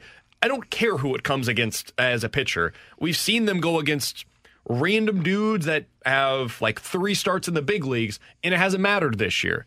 Madison Bumgarner's been terrible, and the Cardinals are making him look terrible. That's what it's supposed to be. Yeah, forgive me though if I don't get too excited about No. this Cardinals offense being back, uh, going up against a dude who's got a 7.9 ERA and hasn't been good for four seasons. Um, so yeah, it's going to be great to see this, but again, I'm going to be walking out of this game, depending on the outcome, saying, "Cool, what did you do to follow that up?" Because that's going to be the more important measuring stick for this Cardinals team. Not so much beating this guy. Yeah, you were supposed to do that. What do you do tomorrow? Sure, but I'm going to give them credit for doing what they're supposed to because so many times this year we they, they haven't done what they're supposed to, and we get mad at them for not doing that. So um, I'll, I'll give them the credit that they deserve. Now it's not a lot. Like this is it. You get, Yeah, I you was get gonna say, this there's- shout It's just out, like a golf There's clap. a difference. And then we continue to move forward. There's a difference between giving credit and saying, "All right, yeah, here we go." I don't think anybody's doing that. Are I think they? you just came back from this segment that way. Yeah. You felt a little overexcited. You got a little too bad. The Yeah. tease going into it was the Cardinals are officially back. I was Yeah, kidding. true. I just Oh, want I don't people think to you stay were. through the break. I don't understand sarcasm. Yeah, I, I I don't disagree with though. I, I I think look, this is one of those games where it would be more of a conversation if they weren't hitting Madison. Bumgarner. So it, give them their credit, give them the little golf clap, nice job, and then let's see what you do when you get to where Seattle on Friday. They got a day off tomorrow. When they get to Seattle on Friday, that's when the real test begins. Now, the question that I'm going to have because yes, it's exciting. Good, yay, golf club three runs. Let's see how Jake Woodford responds with the lead. And let's see how they end up holding on to this because this should not be a game they have to win like nine to eight. This should be one there if they're going to win, it should be like nine to two. But that's the snowball that we've talked about, right? The snowball is the offense does exactly what you need them to do. What's the pitching do? And last night, the pitching was not good enough when it came to the starting side of things. The bullpen, though, was pretty solid in that game. Speaking of the starting pitching, Way the to go, Cardinals just gave up a two-run home run. All right, I So take back my golf clap. That's good. Uh, Jordan Hicks, we knew that was going to be a significant outing for him, and the Cardinals decided to go with him, and he responded in a significant way. And he swung and missed at that pitch, 101 miles an hour and a foot outside. So the pitch inside set up the corner, and Hicks has the strikeout. Look at that ball explode. And with each passing pitch, all of a sudden, Hicks looks like a different man. Swing and a miss. Struck out three men. That is a step in the right direction. Jordan needed that. That's good to see. Felt different today, and I, I want to stick with that. And I kind of had the mindset that come in with a little bit more fight and uh, confidence. So those are my big things right now. So apparently, all he needed to do was step on the first base side of the rubber. Who would have known? Who would have known that that's all he needed to do to be able to figure this thing out? He's throwing 102 again. He's out there with good command. Uh, he had swing and miss stuff yesterday. His velocity was up an extra mile an hour. His slider velocity was up two miles an hour. Step to one side and you get three whiffs on seven swings. We're good to go, right? I have, a question. I have a question. Uh, why do we not start by uh, you know starting on that side of the rubber when the season started, rather waiting till our ERA was in the 12s and we were potentially being DFA'd, Mr. Kiley? Oh, I didn't know that you always do things correct the first try. Yeah. Sometimes you got to figure it out when you do poorly. Well, okay, first try, maybe, but if this was something they knew was success last year, like, you know, maybe we continue from the success we had last year, try this out, but maybe it's just me. Maybe it's just me. I don't understand this at all. And no, I'm not completely buying back in to what Jordan Hicks says as a pitcher after one outing. Not doing that. I know that there will be some that are like, hey, that's why the Cardinals kept on uh, kept hold of him. Sure. Let's see what he looks like the next time out. Because I've seen this before. I've seen Jordan Hicks have really good outings. And then the next time that he goes out there, he doesn't look like the same pitcher. He doesn't have any command. He's his velocity's down or he's exclusively relying on his slider. Like there's there's weird stuff that has been going on with this Jordan Hicks experiment for years now. If you look at his wins above replacement, he's worth a negative one win over the last three seasons. He has been worth less than a replacement level uh, reliever for three consecutive years for the Cardinals. So, yeah, forgive me for not being all in on what we saw from him last night. Yeah, I mean the same that I'm going to say for the offense in this game. I'm going to say for Jordan Hicks last night. Like, great, that was awesome, and I loved to see that. How do you follow that up? And I think for Jordan Hicks, I don't really know. Like, there's a, a, length of time that you look at. Frankly, I think the length of time is when more options are available to you for the bullpen. If you're performing well, then it provides you a little bit more time. But as soon as you slip up, that's when the uh, next step comes into where we'll bring somebody else into that bullpen. I would also add this. I think that we are on like a one week threshold right now for a lot of guys. Paul DeJong is going to be back from his rehab stint within the next week or so. I think that's the end of this Taylor Motter experiment. And BK rejoices. Yeah, I think that's going to be a good thing for the Cardinals. Until um, Paul DeJong gets a start and then BK loses his mind. I think we're about, yeah. what, 10 days or so, something like that, from Adam Wainwright being available for the Cardinals again. He just gave up a two run bomb, too, by the Did way. He? So, good, good start. How's his velo? It's not being reported on. We'll figure that out. Um, but when he gets back, you're going to have to make a decision with one roster spot there. I think that sooner rather than later, they're probably going to be calling up somebody else as an arm in that bullpen as well. You got to decide what to do with Jake Woodford, whether he's going to be a long man for you or if he's going to be somebody that ends up going down to AAA. You got to decide what to do with Matthew Liberatore. Um, these are all things that are going to take place over the next week or two. The Cardinals have some decisions that are coming their way while they are on this road trip. The roster is about to churn in a significant way. So whether it's Jordan Hicks or Chris Stratton or Jojo Romero, Genesis Cabrera, Taylor Motter, a lot of these roster spots are going to be up for grabs over the next week or so. And if these guys don't start performing, you're going to see them sent down to AAA. Yeah, I, I think that roster spot for Hicks, to your point, and we're not that far away from seeing Rodriguez come back. I, I think it's going to come down to how does Hicks look between now until the time that we're ready to activate him. And if you see what you saw last night, because I agree, I'm not buying into what we saw last night. You got to see it over multiple outings with Jordan Hicks then he then then he can either clear himself and they option one of the three lefties in the bullpen when Rodriguez is ready, or if he doesn't, then they can continue to carry three lefties and say, you know what, we've got a better right-handed option that we hope's got command, and we can just DFA Hicks, or maybe he maybe he'll take a uh, minor league assignment, just depending if if he would. I don't think he would, but um, I they are running into the time of okay, some of these guys are playing for their lives. I, I think some of them do have kind of their fate determined. I, I do think Motter's fate is already yeah. determined. Sorry to Taylor, but I think it's true. And then I, I also think Woodford's fate's probably determined as well with Wayno coming back. It doesn't seem like they're going to go to a six man rotation, so it just comes down to Hicks. Hicks is going to be pitching for his life for the next week to week and a half till whenever he's ready. And I think that comes into play once Wilking Rodriguez is ready to go. Uh, that's the other one that I forgot to mention. When yep. he's ready to go, I think that's going to be the end of the Jordan Hicks experience. So there's one other thing that I wanted to bring up from the game last night that really bothered me. oh, good. It's a vent session for BK here. I'm frustrated officially with Tyler O'Neill. Were you frustrated with him getting on base and having hard hit balls? Yeah, because he should have had a triple last night. Oh, geez. Here we go. So Tyler O'Neill, when the ball comes off of his bat, is admiring the work that he decided that, that he that he had. Listen, it was a hard hit ball, and he deserves to admire that if it's actually going to get out of the yard. It didn't. So he's walking out, he's getting his home run trot going, and he's got a quick home run trot, but it starts out pretty slow for him. He ends up standing on second. He should have had a triple in that spot. Now, it didn't end up mattering at all because the next two guys walked, so he would have been on third base either way. Doesn't matter. The results that come after him, though, don't dictate whether or not that was bad process. And it was bad process for a player that has already been called out publicly by his manager for dogging it when it comes to his effort. And then there was another play. And this one was maybe even more frustrating to me. The play where Taylor Motter ended up running through the bag, and he deserves a lot of credit for that one. Tyler O'Neill, I don't think, made it home. Now, they didn't end up challenging this, but Taylor Motter runs through the bag the way that the Cardinals teach him to. And the reason why he does that is because as long as Tyler O'Neill has stepped on home plate before Taylor Motter ends up getting tagged, you're good to go. You get that run, and then there's like so much nonsense that happens with that play at second that basically it's a free runner that the Cardinals end up getting at second base. It's a loophole in the rules. I don't believe that Tyler O'Neill stepped on home plate because he was essentially walking by the time that he got to home and he looked back to see if Taylor Motter was out or not. That can't happen. The other night, there was another play that happened with him. I think it was in left field where he d- took a weird route to the ball, didn't totally look like he was sprinting to it. It's just strange play defensively. I don't know what's going on with Tyler O'Neill. The results at the plate have been a lot better, and I'll give him credit for that.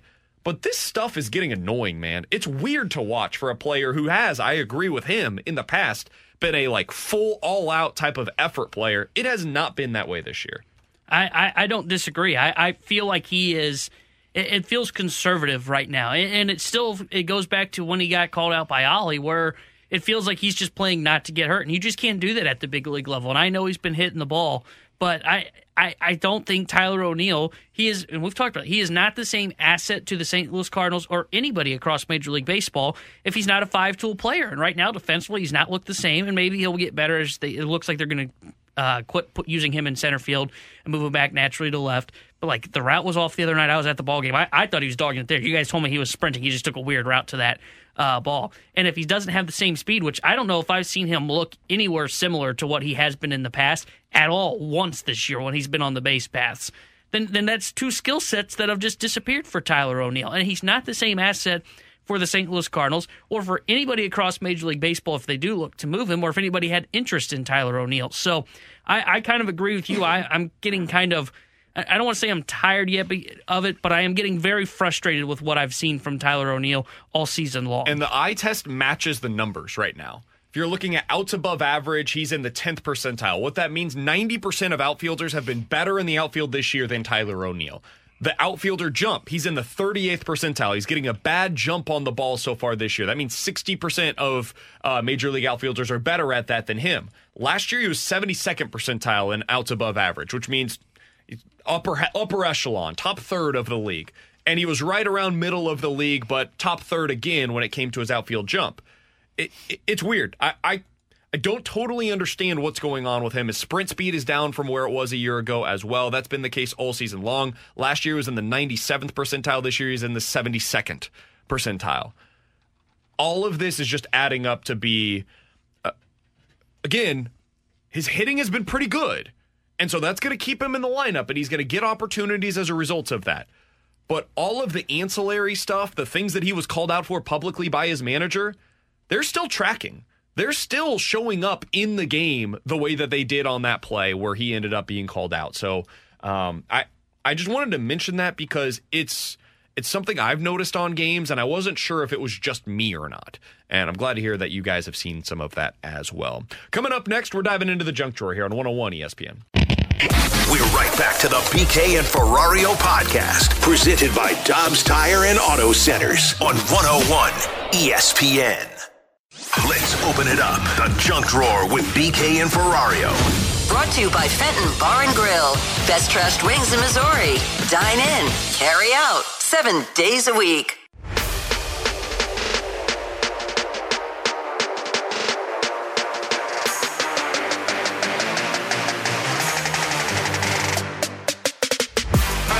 Into the junk. Alex, what'd your daughter do? Uh, well, look, this is not against her. She's two years old. This happens. Uh, but I need some parenting help, text line. So hop on in and help me out here. Uh, my daughter has officially joined the I Bit Somebody group. Uh, got the alert yesterday at her daycare that she goes to that um, she bit another kid. Now, didn't break skin. Luckily, didn't break any skin. Yo, don't we talk about process versus results? But she put the her mouth- results don't matter. She put her mouth on another somebody. kid and bit. and, you know, I had that initial parent moment where I'm like, oh, God, I'm a bad dad. And then the more I understood it, th- this happens a lot. Kids bite other kids. It's sometimes it's frustration because they can't get their words What out. happened here? Uh, They must she have- want a toy that the other It kid was must have been with? something like that, and, and apparently She she, also mad? she also likes to hit other people, which she does that with her sister right now, so it happens. But sounds like a Ferrari. Here's the thing. She doesn't bite at the house. It's not like my kid walks around and bites everybody. This was the first time we've ever heard of this. And so it's like, all right, well, we want to make sure we discipline her to make sure that she doesn't bite and that she understands it's okay. But how do you do that if the kid doesn't bite anywhere else other than daycare? So I'm a little bit of a conundrum, but there's nothing worse than finding out that kid's a biter. You just tell her you can't do that. Well, I do tell her that, but my two year old looks at me and laughs. I get it. What I'm saying is, I'm not sure there's anything that you can really do about this. Now, if Yeah. it becomes a trend, and text line, please help us out here. Someone 'cause I'm texted it obviously to the other a- kid probably had it coming. Well, not so much. Uh, 314 399 9646 is the Air Comfort Service text line. If this becomes a trend where she's going to daycare regularly and biting other children. Yeah, no, this is the first time. That's something that's a little different. But if it's a one off, I think you just say, hey, Adelaide, we, we don't do this. Like, we. We can't bite other kids whenever we go to school. We can't bite other ki- uh, other people in general. That's not something that we do. We can't do that. It hurts other kids. And then you move on. Yeah, and you know what she does when you have that conversation with her? She looks at you and she goes, yeah, yeah, that's not ideal. Uh, what did what did daycare do? Uh, they, they were great. I mean, they are incredible. The two teachers there, they just told Katie that it's like, look, this happens. This is, you know, we, she had to sign a piece of paper that explained what happened, and then they told her it's like, look, sometimes it happens when kids can't get their words out. If they want something, they go right to that, or whatever it might be. Could be your molars coming in, whatever that is. And they said, look, we just told her that we don't do that. We use gentle hands and we don't hurt our friends. And it's like, okay, so we know what the message is there, so we do that at home. But again, it- we don't like everything we watch it has nothing including biting somebody none of us bite each other in the house and i see a ton of people saying bite her back that's what my mom said my mom's like well when you guys used to bite i used to bite you back she goes don't do that now i said yeah i figured i'm not going to bite my kid to show her not to do seems- it no i'm not doing it What? She's not a. She's not like a dog where you shove the dog's I'm nose not, in I'm it not for saying going you're in the like house. biting through her skin, but like bite on her arm a little bit and show her like, hey, this is this is how you make other people feel. She's gonna think it's hilarious. Oh, well, she's going to be like oh look daddy bites i'm going to bite too Yeah, I, I would not So, recommend. I, I think Katie and I both decided it's like we're gonna keep an eye on it. We're gonna keep saying what they say about the the daycare, and then we get, you know, she's at two now, so we get to the point where I would imagine timeout is a normal thing for kids. Um, but yeah, there's uh there's nothing worse than finding out that your kid is a biter. Somebody said, BK, if you think you can logically talk to a young child the way that you just did, you are in for a rude awakening, sir. Um, Yeah, every time I try to have a logical conversation with my daughter, you know what she does? She throws her food in my face. I, I I understand. Like I, I get it. I, I know that there's not a logical way that you can run through with a child that is biting other people, which is obviously an illogical thing to do. That being said, there's also not something illogical that you can really do in this situation. All you can do is hope that she gets better. Well, and it- it's know? a phase that everybody. I like I said, I've talked to like multiple people yesterday, and they're like, it's a phase. Everybody goes through this. One My of our friends was, was, a serial offender of this. Their, their Still child, is, their huh? child was a serial Oh. offender of this. Well, my he would go to the daycare and be sent home regularly because he was biting other kids, and they were like, "We don't know what to do here," and they did. They like just takes time. Niece, my niece was the bitee when she was a kid that went to daycare. She was the one that got bit go. by other kids, and so I was joking with my sister, and I was like, She should have punched him in the face. well, I was joking with my sister, and I said, like, Teach man, him a lesson, man. It's a dis- It's like it's a weird feeling to know that your kid's a biter. And she said, yeah, good thing she wasn't bit because you would have lost your mind if you found that out. And I said, honestly, very good point because I probably would have been more upset if I found out somebody bit my kid. You would? Yeah. I mean, it's a child. Like, Well, I get it, but don't bite my kid. Well, Your your, kid kid, don't bit bite somebody somebody, That's what I'm saying. It's very different emotions. One of them is, man, I can't believe my kid bit somebody, and then the other is, that kid bit my kid. Yeah, Two know. different emotions. I think I have the same "Yeah, emotion." he's two. he does that. So I tried to I tried to bite back. My two year old kicked me in the face. Kid has a legit leg on him. Hey, see, that's another opportunity that she could have here. Now and your kid's you gonna bite your kid and not to kick. Kick. Well, He's and she- Alex Ferrario. His daughter is a biter. That's Taylor Oh, come Hendrickson. on. I'm Brandon I'll get you a Kiley. It's. BK and Ferrario here on 101 ESPN. Coming up next, Major League Baseball is looking to put a limit on extensions moving forward. I don't think this is actually going to happen, but if it does, I think there's a way this could be advantageous to the Cardinals. I'll explain that next year on 101 ESPN. We're right back to the BK and Ferrario podcast, presented by Dobbs Tire and Auto Centers on 101 ESPN.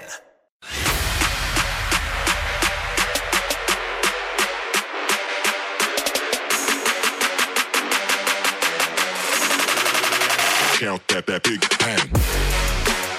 Alongside Alex Ferrario and Tanner Hendrickson, I'm Brandon Kiley. So Rob Manfred was talking at a conference yesterday. He said the following. A reform that has been of interest to ownership for a number of years is the limitation of the contract length. In other words, yo, we got to get these contracts to not be as long as they have been. He continues. Obviously, players love the long contracts. It gives them financial security for a very long number of years. The difficulty, and I think players will come to appreciate this as time goes by, uh, translation, we're going to be negotiating this in the next CBA. They continue. Those contracts result in a transfer from the current stars to yesterday's stars. At some point, that has to be true. And I think it's an issue that is important for us to stay focused on because it creates inflexibility that affects the quality of teams that you are able to put on the field. So, again, that's a lot of mumbo jumbo that basically says, yo, these contracts were super long this offseason. We don't want to do that in the future anymore. Oh, which one got him upset? The uh, Xander Bogaerts Yeah, one? that one specifically 13 years? immediately comes to mind. Trey Fernando's like Turner's 45. Trea Turner's 11 years. You right now have Fernando Tatis on a 14 year deal, Bryce Harper, Giancarlo Stanton both on uh, 13 year deals. Mike Trout, Mookie Betts, Julio Rodriguez on 12 year deals. Manny Machado, Trea Turner, Xander Bogaerts, Wander Franco, all on 11 year contracts. Major League Baseball teams are trying to skirt this new rule that they've implemented in the last CBA that says, hey, you got to be under a certain threshold for uh, the CBT, the collective bargaining tax, um, or competitive balance tax, excuse me. And so, Alex, as we go forward here, I do think this is something that the owners are going to push for. I'm not sure they will succeed. We see this in the NBA, we see this in the NHL, where you've got a certain number of years that is the maximum that is allotted by the CBA. Your current team is the only one that can give you eight years in the NHL. That extra year is some of the benefit of staying with your current club. You could do seven years on the open market. In the NBA, there are max level contracts. What is it? Five years, six years, five. whatever it is. You can do a max, super max. Like there's different things that are in the CBA and the NBA that allow players to get a certain percentage of the cap on a year to year basis, but it is also capped out in terms of the number of years that you are able to get from a team. If this were to be implemented in Major League Baseball, I'm not sure there's any team that would benefit from it more than the St. Louis Cardinals. And the reason why I say that is because they're already unwilling to go those long term contracts. And so they're playing from behind. Because if the Padres and the Phillies, maybe the Red Sox, Yankees, so on and so forth, are willing and able to give out those long term deals, you're battling from a point of negotiation weakness. If you all are able to offer the same number of years, now the money might be different in those other places compared to what the Cardinals are willing to offer, but we've seen them offer big money deals on a shorter term contract. I do think that makes them a more compelling spot for some of these free agents that they've missed out on in years past. I think if you're a Cardinals fan, you might be rooting for this because it benefits your team. But for Major League Baseball, I would be surprised if this actually gets implemented. Yeah, I mean, T Bone brought this up in the office when we were talking about it. Like, this is another step towards them wanting to try and implement a salary cap, which I, I it just seems very unrealistic that that happens in Major League Baseball. But I, I just, to me, those 11, 13 year deals that we saw, like, it's just dumb because by the time that those players are done, you're going to be talking Bobby Bonilla thing where they're retired and they're getting paid, but that's the.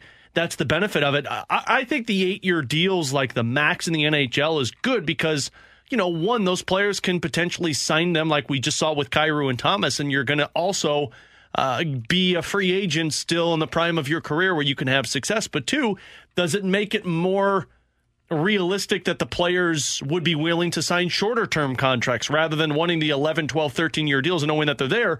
Would a team or a player be willing to go two or three years and say, like, yeah, I'm going to see if I can hit free agency once again and make something out of it? Yeah, I, I don't think we're going to see it. I actually don't mind the idea of having something like that because some of the contracts just are ridiculous. 13 years for Bogaerts, the 12 years that we've talked about with like Stanton and those guys.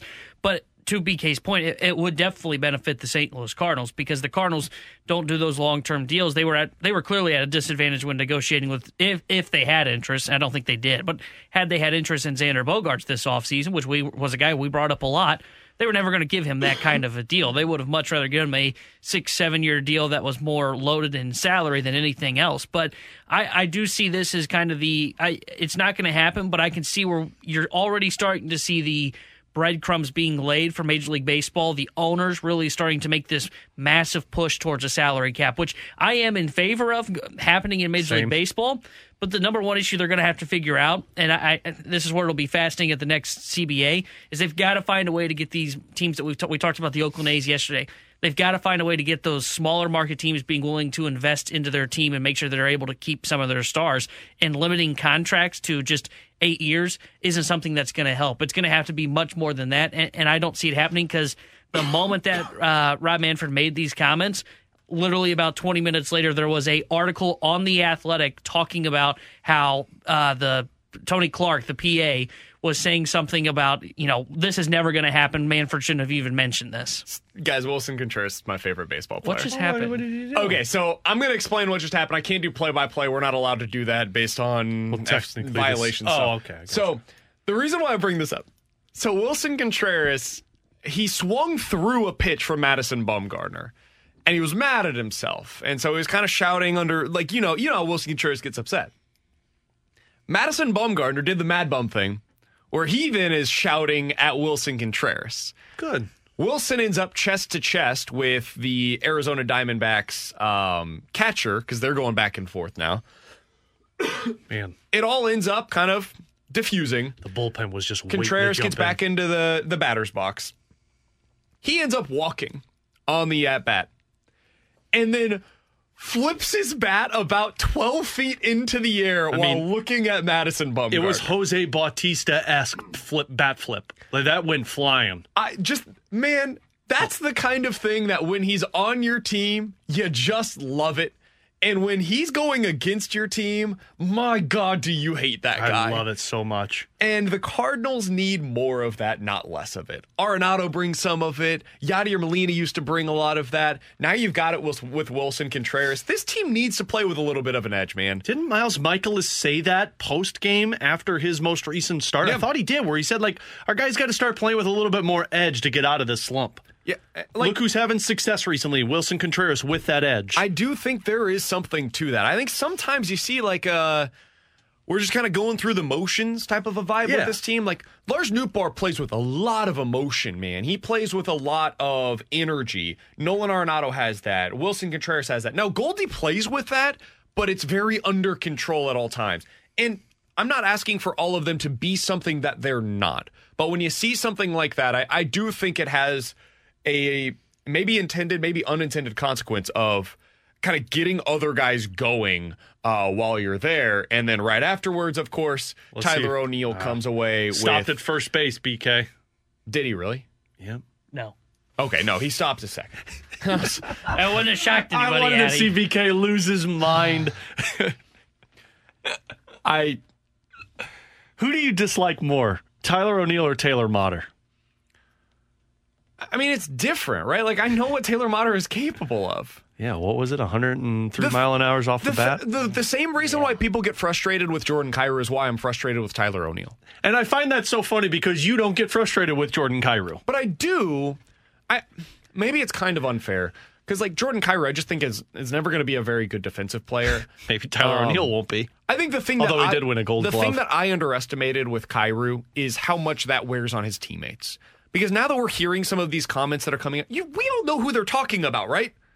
We, you guys can read between the lines. JR's piece on The Athletic today was amazing because he was talking about how they wouldn't call anybody out, but he just kept talking about these young players that want an 18 second clip on social media. Yeah, I like who who do you think Who that? referencing in these scenarios? So the the reason why I bring that up is because like when it does become an issue for his other teammates that he's playing with, that matters in a, in a significant way. And if they know that Jordan Kyrou's dogging it, okay, well then I need to acknowledge that maybe I've been a little underestimating how much that matters as well. With O'Neill, his manager called him out publicly for that stuff. And then it hasn't been fixed, I don't think. Like in my eyes, at least from what we've seen, I do think there's sometimes an effort problem from Tyler O'Neill this year. And whether it's him just like throttling it down to stay healthy or whatever the reason is, there is numerical data to back up the fact he is not the same player this year when it comes to his speed as he was in previous seasons. That's a problem. It's a problem for him as a player as he tries to get closer to free agency and get that big contract. And it's a problem for the Cardinals as a team. So that's that's where I'm at. Coming up next, 314-399-9646. I'm going to try to rest my voice. More likely to happen here on 101 ESPN. We're right back to the BK and Ferrario podcast, presented by Dobbs Tire and Auto Centers on 101 ESPN. What's more likely to happen? They'll figure it out. BK and Ferrario's More Likely to Happen. Brought to you by Trane Heating and Cooling. Visit traininfo.com. It's hard to stop a train.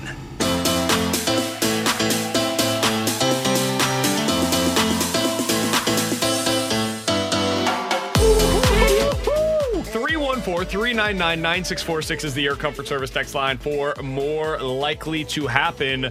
Here's a question for you guys. More likely to be on the Cardinals roster in two weeks, Taylor Motter or Jordan Hicks? Say it, T Bone. It's freaking Jordan. What did he Hicks. just do with first and third and nobody out? Struck out. But you see how hard he hit his first at bat? I 103 didn't. I off saw the how bat. hard he hit the ball the second time at the at bat. It was zero. It's a really good pitch. Zero. but it's more likely Jordan Hicks is still on the roster because uh, if he pitches well, there's a way they can kind of maneuver things around.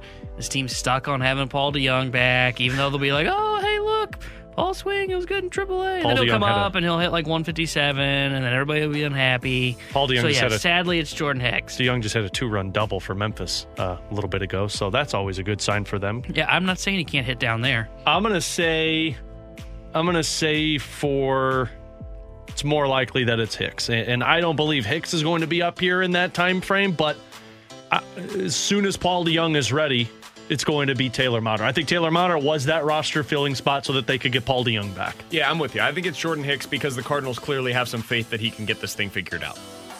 I'm not sure he can. Last night was a step in the right direction, but if the Cardinals didn't believe that he was going to get this thing going, they would have already DFA'd him. They would have just said, you know what? If you don't want to go down to Memphis, fine. We're going to move on from you. We're going to get somebody else in here that can go ahead and do the job. Because right now they're playing with one hand behind their back for the rest of the week. Yeah. With him being on the roster because they can only put him into games where it is a low leverage situation. They need to be up or down by four runs, basically, or more for them to be willing to put him into a baseball game. Uh, so I think it is more likely that Hicks is here. I think Paul DeJong will be back next week. But man, I don't have a lot of confidence that that will be The good case. news for Hicks, though, is that coming up on the stretch of games on the road, he's going to be used a lot because the Cardinals are going to be down by a lot of runs. Alex, what do you have for more likely to happen? More likely to happen, boys. Next season, Tommy Edman is playing second base for the Cardinals or playing shortstop for another team. Say that again. More likely to happen next season, opening day. Tommy Edman is playing second base for the Cardinals or playing another position, if you don't want to be too specific with it, for another team. I'd say shortstop. I think it's more likely that Edman is elsewhere. If you want me to be totally honest. I, I think that Tommy Edman, this is his final season as the Cardinals' everyday shortstop. I think Masyn Winn is their plan for next year. I think I agree. I, I think it's more likely Tommy Edman is with somebody else next year because Masyn Winn. I, I, I think what they should be preparing to do is next season, if Winn plays well in AAA this year, and again, it all depends on what he looks like, but if he plays well, they should be making the plans that he doesn't have to earn a spot in spring training, that he will be on the team in spring training, that as a guy that's locked into a roster spot, and they would probably trade Tommy in because he's got less years of control, on like Brendan Donovan. See, I think it's more likely he's playing second base for the Cardinals next year, and Brendan Donovan's an outfielder next year. I could see Brendan Donovan being an outfielder, and I think Nolan Gorman is going to be your DH once again next year, um, just because of the defensive ability that Tommy Edman possesses. And if you're bringing Masyn Winn in to play shortstop, you know what his defense offers. I, I, I believe they will view that as Tommy Edman's a good piece to have at second base for us. Yeah, I just think you have so many outfielders already. Um, I think some of those guys like might be gone in the offseason. Walker and Newt, I would be surprised if either of those guys are gone next year. And then I think one of Carlson, O'Neill, uh, Donovan as another guy that can can play there. I, I think they've got enough that they would probably go the direction of trading Tommy Edman. T-Bone, what do you got for more likely to happen? More likely to happen. The Cardinals get this turned around on the upcoming road trip and finish above 500, or they find themselves 10 games back of the Milwaukee Brewers. So you're how far back right now? Six. Seven, six? I think it's more likely they turn it around. I still believe in this team. Now, I might end up being proven wrong as the Cardinals. I was just say, just you say that and there's as a they deep allow, drive to right field. as they allow a home run. I don't know there's if a I'm deep- ever going to put these headphones back on. There's a deep drive to right field. Um, I think the Cardinals are going to get this thing back on track. Now, I'll tell you somebody that I don't think is going to be with the team next week, and that's Jake Woodford. Yeah, Both teams right now are through it. suffering from we need to get our pitchers out of the game immediately. I, I do think that the Cardinals are better than what the results have shown so far, and I think they will show that when they go on this road trip. So I think that they end up getting this thing back on track and they finish the road trip above 500. I, I'm going to say it's more likely that they're 10 games back of Milwaukee by the end of this road trip. I just, I, I believe Uh, what we're seeing right now, I don't want to get too excited about because when you take on Seattle and you take on San Francisco and you take on the LA Dodgers, those are three teams that I think can put a hurt hurt on in, in terms of their offense against the pitching for the Cardinals. And I, I will look at this as saying, man, you got a one heck of a task now after this road trip. I think I'm going to lean on the side of optimism and say they're not going to be 10 games back, but they're going to figure this out on this road trip. I, I think San Francisco's a bad baseball team. I, I think they should win that. They should take three or four in San Francisco. The series that's going to determine the fate of this road trip is going to be the one that starts on Friday, and that's in Seattle. A team that is scuffling as well, but they've got good pitching. You're going to see Luis Castillo, who's been awesome for Seattle early on in the year. You're going to see George Kirby as well. Um, I, I think that's the series that really determine, determines everything for them. I, I lean towards the side that they will kind of get this figured out, but the pitching's what scares me. I, I, I don't have faith in the rotation. Honestly, Wayno's outing wasn't all that encouraging in Springfield today, just looking at his numbers as he wrapped up his uh, first rehab start. And look, it's first rehab start. Everything should hopefully get better from here. But I, I have some concerns of how the pitching will hold up, but I think they will get it figured out. You remember the Cardinals playing against San Diego in, I guess it would have been late May last year? Um, that was a really big series. The reason why I bring this up is because it, it felt like it was kind of like a this isn't a, a statement for the Cardinals going up against a high quality team. I think this could be that in a different way for the Cardinals against the uh, Seattle Mariners, where this year it is one of these two teams is going to go into this weekend feeling like they can get things turned around, and then they'll leave the weekend knowing that they can get this turned around. The other is going to have more significant questions coming out of the weekend. Yeah. So I, I think that it is a a real turning point potentially, and we've said this a lot about the Cardinals, but this could be a real turning point weekend for them going into this one against the, uh, the Seattle Mariners. So I like that one as well. Uh, guys, more likely to happen 314 399 9646 is the Air Comfort Service text line for two scenarios. We'll tell you which one's more likely. More likely that Jake Woodford makes his next start or Matthew Liberatore makes that next start. That's what I was telling Tanner in the office. I mean, because I they got one more start for Adam Wainwright, and then I think that would project for him to start at the end of the road trip, which I think they'll just push that off until they come back home against the Angels. And for how this one is going for Jake Woodford, I think I would venture to believe that it's more likely that Matthew Liberatore gets at least a start with the Cardinals before Adam Wainwright returns. And I don't know if that means Woodford goes to the bullpen or Woodford goes down to Memphis, um, but I would say it's more likely that Liberatore is going to get that shot. It's probably worth noting Liberatore last night, five and two thirds innings, gave up eight hits, one walk, four earned runs, but six strikeouts in a game last night against Indianapolis. Yeah, I, I think it's more likely it's going to be Jake Woodford because I think it will just be one more turn through the rotation, and then Wayno will join the team at the end of the road trip. Um, I. I, I think you just I think you just continue to have Liberatore throwing down in AAA and just say, you know, you've been pitching well. I, I wouldn't even read too much into the outing last night, but I would just say, you know, you're pitching well. We don't want to take you off of rhythm, call you up for one start, and then send you right back down. So just stay in Memphis. We'll try and work our way through one more start with Jake Woodford before Adam Wainwright comes back. I think Liberatore gets that start, and I think he should get that start. Um, I think that we are we are seeing that the changes that we saw from Woodford in spring training or a result of it being spring training.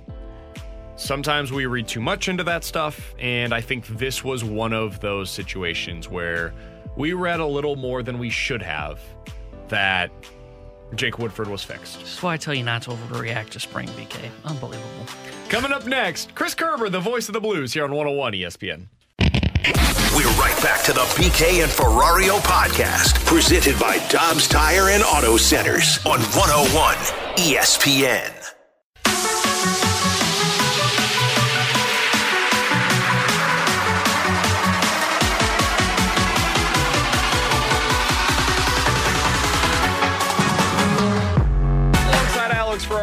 Tanner Hendrickson, I'm Brandon Kiley. It's BK and Ferrario here at 101 ESPN. Right now, we're going out to the 101 ESPN hotline to be joined by the voice of the Bluesies, Chris Kerber joining us here on the show. Curbs, we appreciate the time as always, man. How you doing today?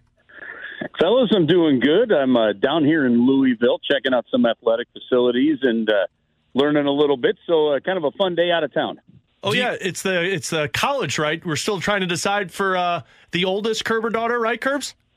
Yeah, there's part of that. You, you combine it with an opportunity to meet some people and learn, uh, you know, just expand your base in the sports world and too. So kind of a dual purpose one, but yeah, Oh. it's, it's a fun Get, get out of here, Curbs. I know what you're doing. You're going on the bourbon tour.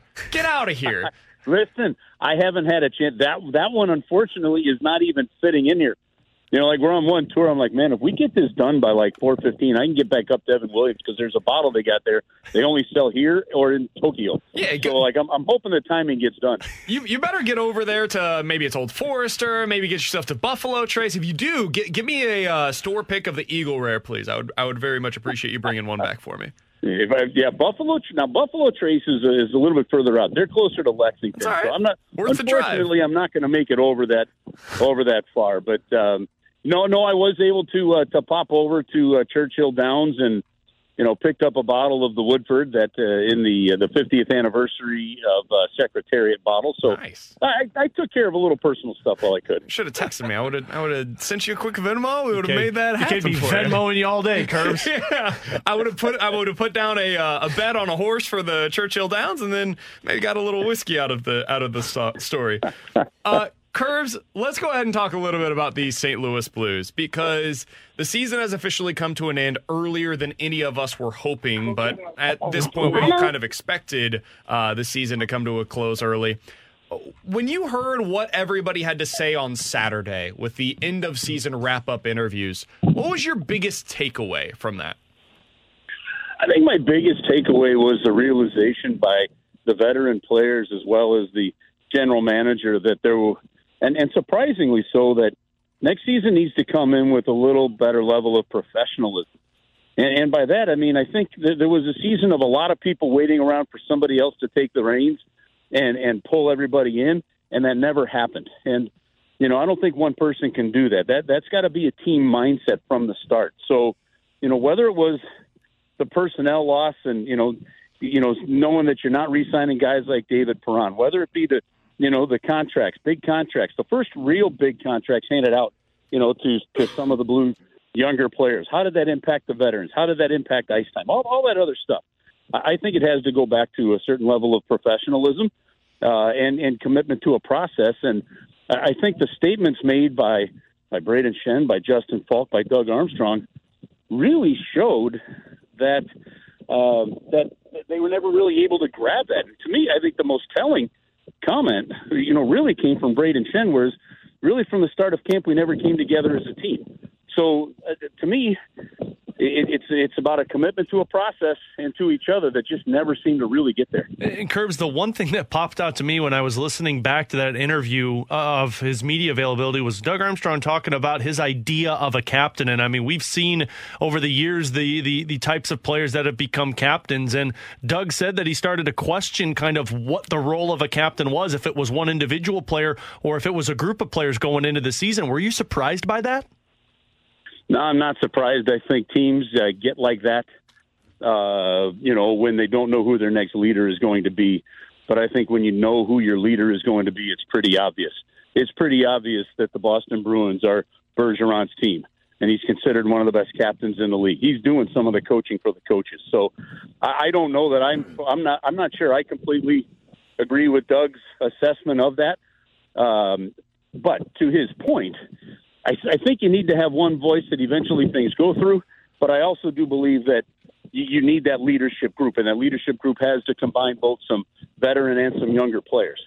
So, you know, from from that standpoint, uh, it, it wouldn't surprise me if they let it sort itself out. But at the same time, you will eventually see another captain of the St. Louis Blues, whether it be the following year or during or something or other. I um, I know what he's saying. I, I just don't. I, I do think at some point you, you need one person that if the stuff's going to hit the fan, they're the ones that can control it. Chris Kerber is the voice of the Blues. He's joining us here on 101 ESPN. Uh, Curbs, after the season, uh, a lot has been made, and really during the season, we had these conversations as well, of Jordan Kyrou. Yesterday, we talked to Jeremy Rutherford, and he said that the goal for this offseason is for it to all click for Jordan Kyrou, for him to quote unquote get it, right? And who knows what that looks like or what that means to him or what that means to the Blues, but uh, it's one of those things where when you see it, you, know it.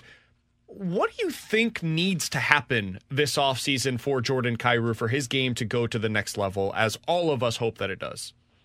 I think it goes back to what we talked about at the very beginning and the very first thing the commitment to professionalism. And that professionalism, it's, it's a broad topic, but it's are you bringing the necessary energy to practice the optional day, which he takes most of them, and not skating, or are you going out there? It tells me something when I see Brayden Schenn and Ryan O'Reilly and some of these other guys that are out there for most optional skates, and when I don't see a younger player out there for the majority of them. I frankly have never understood it. I understand the option of taking one if you need it, but you know, totally agree, Curbs. we mentioned that yesterday. Totally agree with you. Yeah. I, I, I to me, I'm uncomfortable if I'm, you know, look, hey, look, I first got this job with the Blues. If Kelly Chase is doing some work, I'm right there with him doing the work, right? You're, you're following that leadership. Um, so to me, uh, to me, I think it has to start there. That There has to be a, a harder commitment, and it comes down to one real thing with with Jordan Kyrou in my book. For Jordan Kyrou, it comes down to: uh, Will you go get the puck as hard as you move the puck up? In other words, it's okay to turn it over. You're, you're gonna you're gonna have turnovers when you're a skilled player and you're trying to make moves and you're trying to make plays and that's your job, right? But if you turn it over, are you working harder on the back end? I, I got a I got a rule with my you know my daughters when I you know I was coaching them, and I tell my my youngest who plays soccer all the time. I call it first up, first back. Yeah, you want to go score goals, that's fine. But if that goal is scored, you better be the first one back, working in your own half of the field. And that to me is where it has to go for Jordan Kyrou. There, there needs to be a much harder focus for him on the other side of the puck, and I think that's what the team is relying him on. That that game where there was, uh, you know, where he butted heads with Craig Berube in Nashville, that happened because of a play where it just didn't look like he was ready for the puck in two different situations, and that's where it's got to change. Now, guys, yeah, you hope that it clicks, but that's not how sports works. That's just not how this goes. Something just doesn't snap it, it's something that you learn and you figure out and you go over time. So his the, the one thing they don't have to be concerned about with Jordan Kyrou is fitness. His fitness has always been one of the top on the team. He's been excellent in that department, so they know that that's coming in. Now they want to see another level of work ethic uh, here. You know, once you're here, and and that's a process, and it's a learning process. And and he made some good steps, but you know, and, and at some point in time, you do have to almost park the contract and say, let's not forget that we're still developing a 24 year old player right? I mean, you're talking Auston Matthews is in year what six or eight, you know, things like that. You're talking you're talking eight or nine years now for Connor McDavid, and these guys are just getting into playoff relevance. So to me, uh, th- to me, there's still time, but it is a process, and you just want to, see him, to continue to see him working on that process. Curbs, final one for me. And I would imagine a lot of people maybe assumed that th- this was going to happen when it comes to the struggles that this team has had the last couple of years on the defensive side and then with special teams. But your general thoughts when you find out that the Blues are moving on from Mike Van Ryn and Craig MacTavish. Um, well, look, here's the one thing we know about Doug Armstrong uh, you have a year like you had, the chances of him coming back with the same coaching staff were slim, and the chances of him coming back with the same roster, I think, are not they're, they're not slim. That's not happening. He's not coming back with the same roster. Um, that's that's Doug Armstrong. So, to me, you look at it and and the, the fresh voice and where he goes, he decided that was going to be on the other on the defensive side of it. Mike Van Ryn was a terrific coach, is a terrific coach uh, knocking on the door of being a head coach. I know he, he had a couple of interviews, so that's good. Um, sometimes a, a change of scenery, even for an assistant coach, can be a good thing. So it, it's going to be disappointing. He was so great to us and such a professional. So disappointing in, in some respects uh, uh, that that we won't be seeing him on the plane. But I, I think Mike still got it and is going to have a terrific career and will be a head coach in the NHL. The Craig MacTavish one is one that, as Doug Armstrong said, where he thought he was going to be valuable is his winning experience. And when this team never got traction, he didn't feel that Craig MacTavish was going to be or was used the way that he had envisioned it. So that one is a little less surprising. But two terrific hockey guys, I'll tell you that. And, uh, you know, Craig said maybe he's done with coaching, but I know Mike Van Ryn's got a, a long career ahead of him yet. Curbs, we appreciate the time as always, man. Enjoy yourself out in Louisville. If you come across any more opportunities for any store picks or anything good out there, you let me know, and uh, we'll talk with you again next week, my man. I will keep you in mind, Brandon. You got it, brother. Hey, Yeah, that's Chris Kerb, the voice All of the Blues here on 101 ESPN. Always appreciate his time joining us here on the show. Coming up next, we're going to hit the BK and Ferrario rewind with some final thoughts on the Cardinals from today as we have been watching the first, what is it, six innings or so of this game, fifth five innings of this game, and what Jake Woodford's future looks like here in St. Louis here on 101 ESPN. We're right back to the BK and Ferrario podcast, presented by Dobbs Tire and Auto Centers on 101 ESPN. Let's run it back with a daily rewind on BK and Ferrario. Brought to you by Stewart's American Mortgage. Google the Bagel Loan, featuring zero fees and zero closing costs.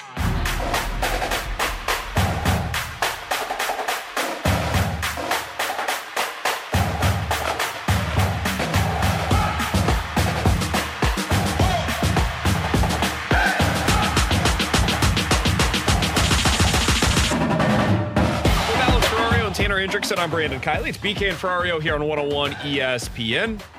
If you've missed anything from today's show, be sure to check out the podcast page, 101ESPN.com, and the free 101 ESPN app is where you can go to find it. It is all presented by Dobbs Tire and Auto Centers. Alex, we'll talk about this a little bit more tomorrow on the show, but we have now seen four starts from Jake Woodford in his uh, season thus far here in St. Louis. Those starts have gone four and a third, four and two thirds, five and a third. He has allowed seven, six, and seven hits, and he's allowed six, three, and zero runs in the three prior to today. Today he won five innings again, gave up another seven hits and four earned runs. He now has a 6.1 ERA on the season. The Cardinals have said publicly that they don't make any determinations on their rotation until everybody has at least three starts under their belt. We're not four for Jake Woodford. How would you assess his start to the season as the fifth starter in your rotation? He's a bullpen pitcher. Everything that I've seen from him says you're not made up to be in our rotation, but you're a perfect piece for our bullpen because he could give you a solid one or two innings. The problem is when you get to that second time through the order, that's when teams start to have a lot more success against Jake Woodford. And I know some people might look at that as like a myth of it's not so much that, it's just, but whatever it is, Jake Woodford to me would be an ideal piece in your bullpen over some guys that are in there. But when it comes into the rotation, I've got other guys that I want to figure out who they are rather than Jake Woodford. I think I've learned everything I need to know from him. Yeah, I would say it's been a little disappointing coming off the spring training that he had. I, I thought that slider would really carry over into uh, the regular season because that, that was his best pitch and he was striking guys out. and his, his strikeout percentage has gone up, but his walk percentage has gone up as well. And so has his um, uh, hard hit percentage as well against him. So that that's something that it, it's it's a big big effect on him there. So I, I think it's been disappointing. I, I, think they probably start him one more time. And I, I think what they will do is that way they don't have to just call up Liberatore for one start and send him back down. And then when Wayno's healthy, they will uh, just replace him and send him down to Memphis. I, I, I, don't think you put him in the bullpen. I, I don't think you need a long man. I think Wayno's going to get stretched out with one more rehab start, so he won't even need a long man. I would send him now tomorrow. And it's not as a response to what happened today. It's because I think if you send him down now, what you can do is you can then play the shuttle game. For the next five games, you basically get a fresh arm coming out of your bullpen. So whether that ends up being Jake Walsh or Guillermo Zuniga, who would be my personal preference for that spot, um, you can go ahead and call them up, get the next three, four games out of them. And then when that spot comes back up in your rotation, you can call up Matthew Liberatore if you want to, and he can get that start. He potentially could get two starts up here in the big leagues prior to Adam Wainwright getting a getting his return. Maybe you go to a six man rotation, not for like a full turn, but just for that one spot to be able to reinsert Wayno into the rotation on his normal rest. That would be the way that I would handle it. Because if you have Jake Woodford on your uh, on your roster for the next you know five days or whatever, you're basically not utilizing him because it, it, you don't want him making that next start. In a best case scenario, I'd rather have that fresh arm that is available to me. So I, this is not a shot against Jake Woodford. He's, it's just not working. It's not working for him as a starter for you in the big leagues. I would send him down, be, let him be a part of that uh, that AAA rotation. Keep him extended, keep him stretched out, see if he can work on some stuff down there. And then for your big league club, I would want another arm that I can use this weekend going into that Seattle series.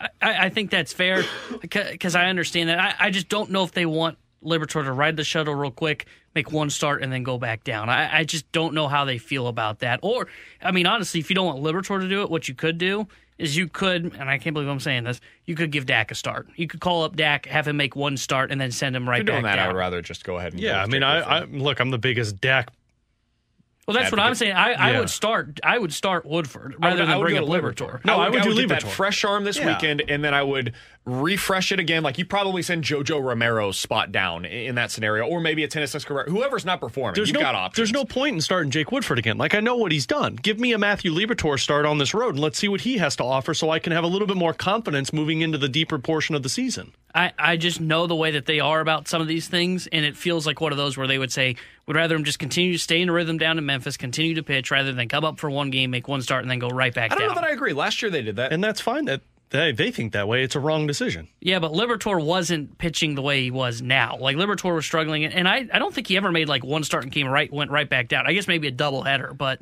I, I don't know. That just feels like something that they would uh, possibly say as reason not to bring him up because I, I mean I don't disagree. Liberatore is definitely the best arm to call up to make that next start, but I'm just trying to have the perspective of hey, if I'm the St. Louis Cardinals, do we really want to do that with Matthew Liberatore? To call him up, make one start, and send him right back well, what's down. The, what's the downside? I, that's that? what I was about to say. What, why not do that? I, I, think it's just because I think you just want him continuing to stay in a rhythm down in Memphis rather than going quickly up to the big leagues, going right back down but to it's the same rhythm though. What's if you wait until his fifth, the fifth day for I'm his just telling you what the St. Louis Cardinals might say. Well, I mean, some of their decisions incorrect. have not Let- made let- sense. Let's let's let's go through this though, because I find it to be an interesting conversation. Like, what is the downside to that? I actually completely agree with Alex. What's the it, like I if think- you were I to think if you were fear- to explain the Cardinals' perspective on this, whether it's yours or not, doesn't much matter. If you were to explain the Cardinals' perspective on it, why is that a problem for Matthew Liberatore to come up, make one start in a spot where you think he can and probably will be better than what you're getting currently from Jake Woodford,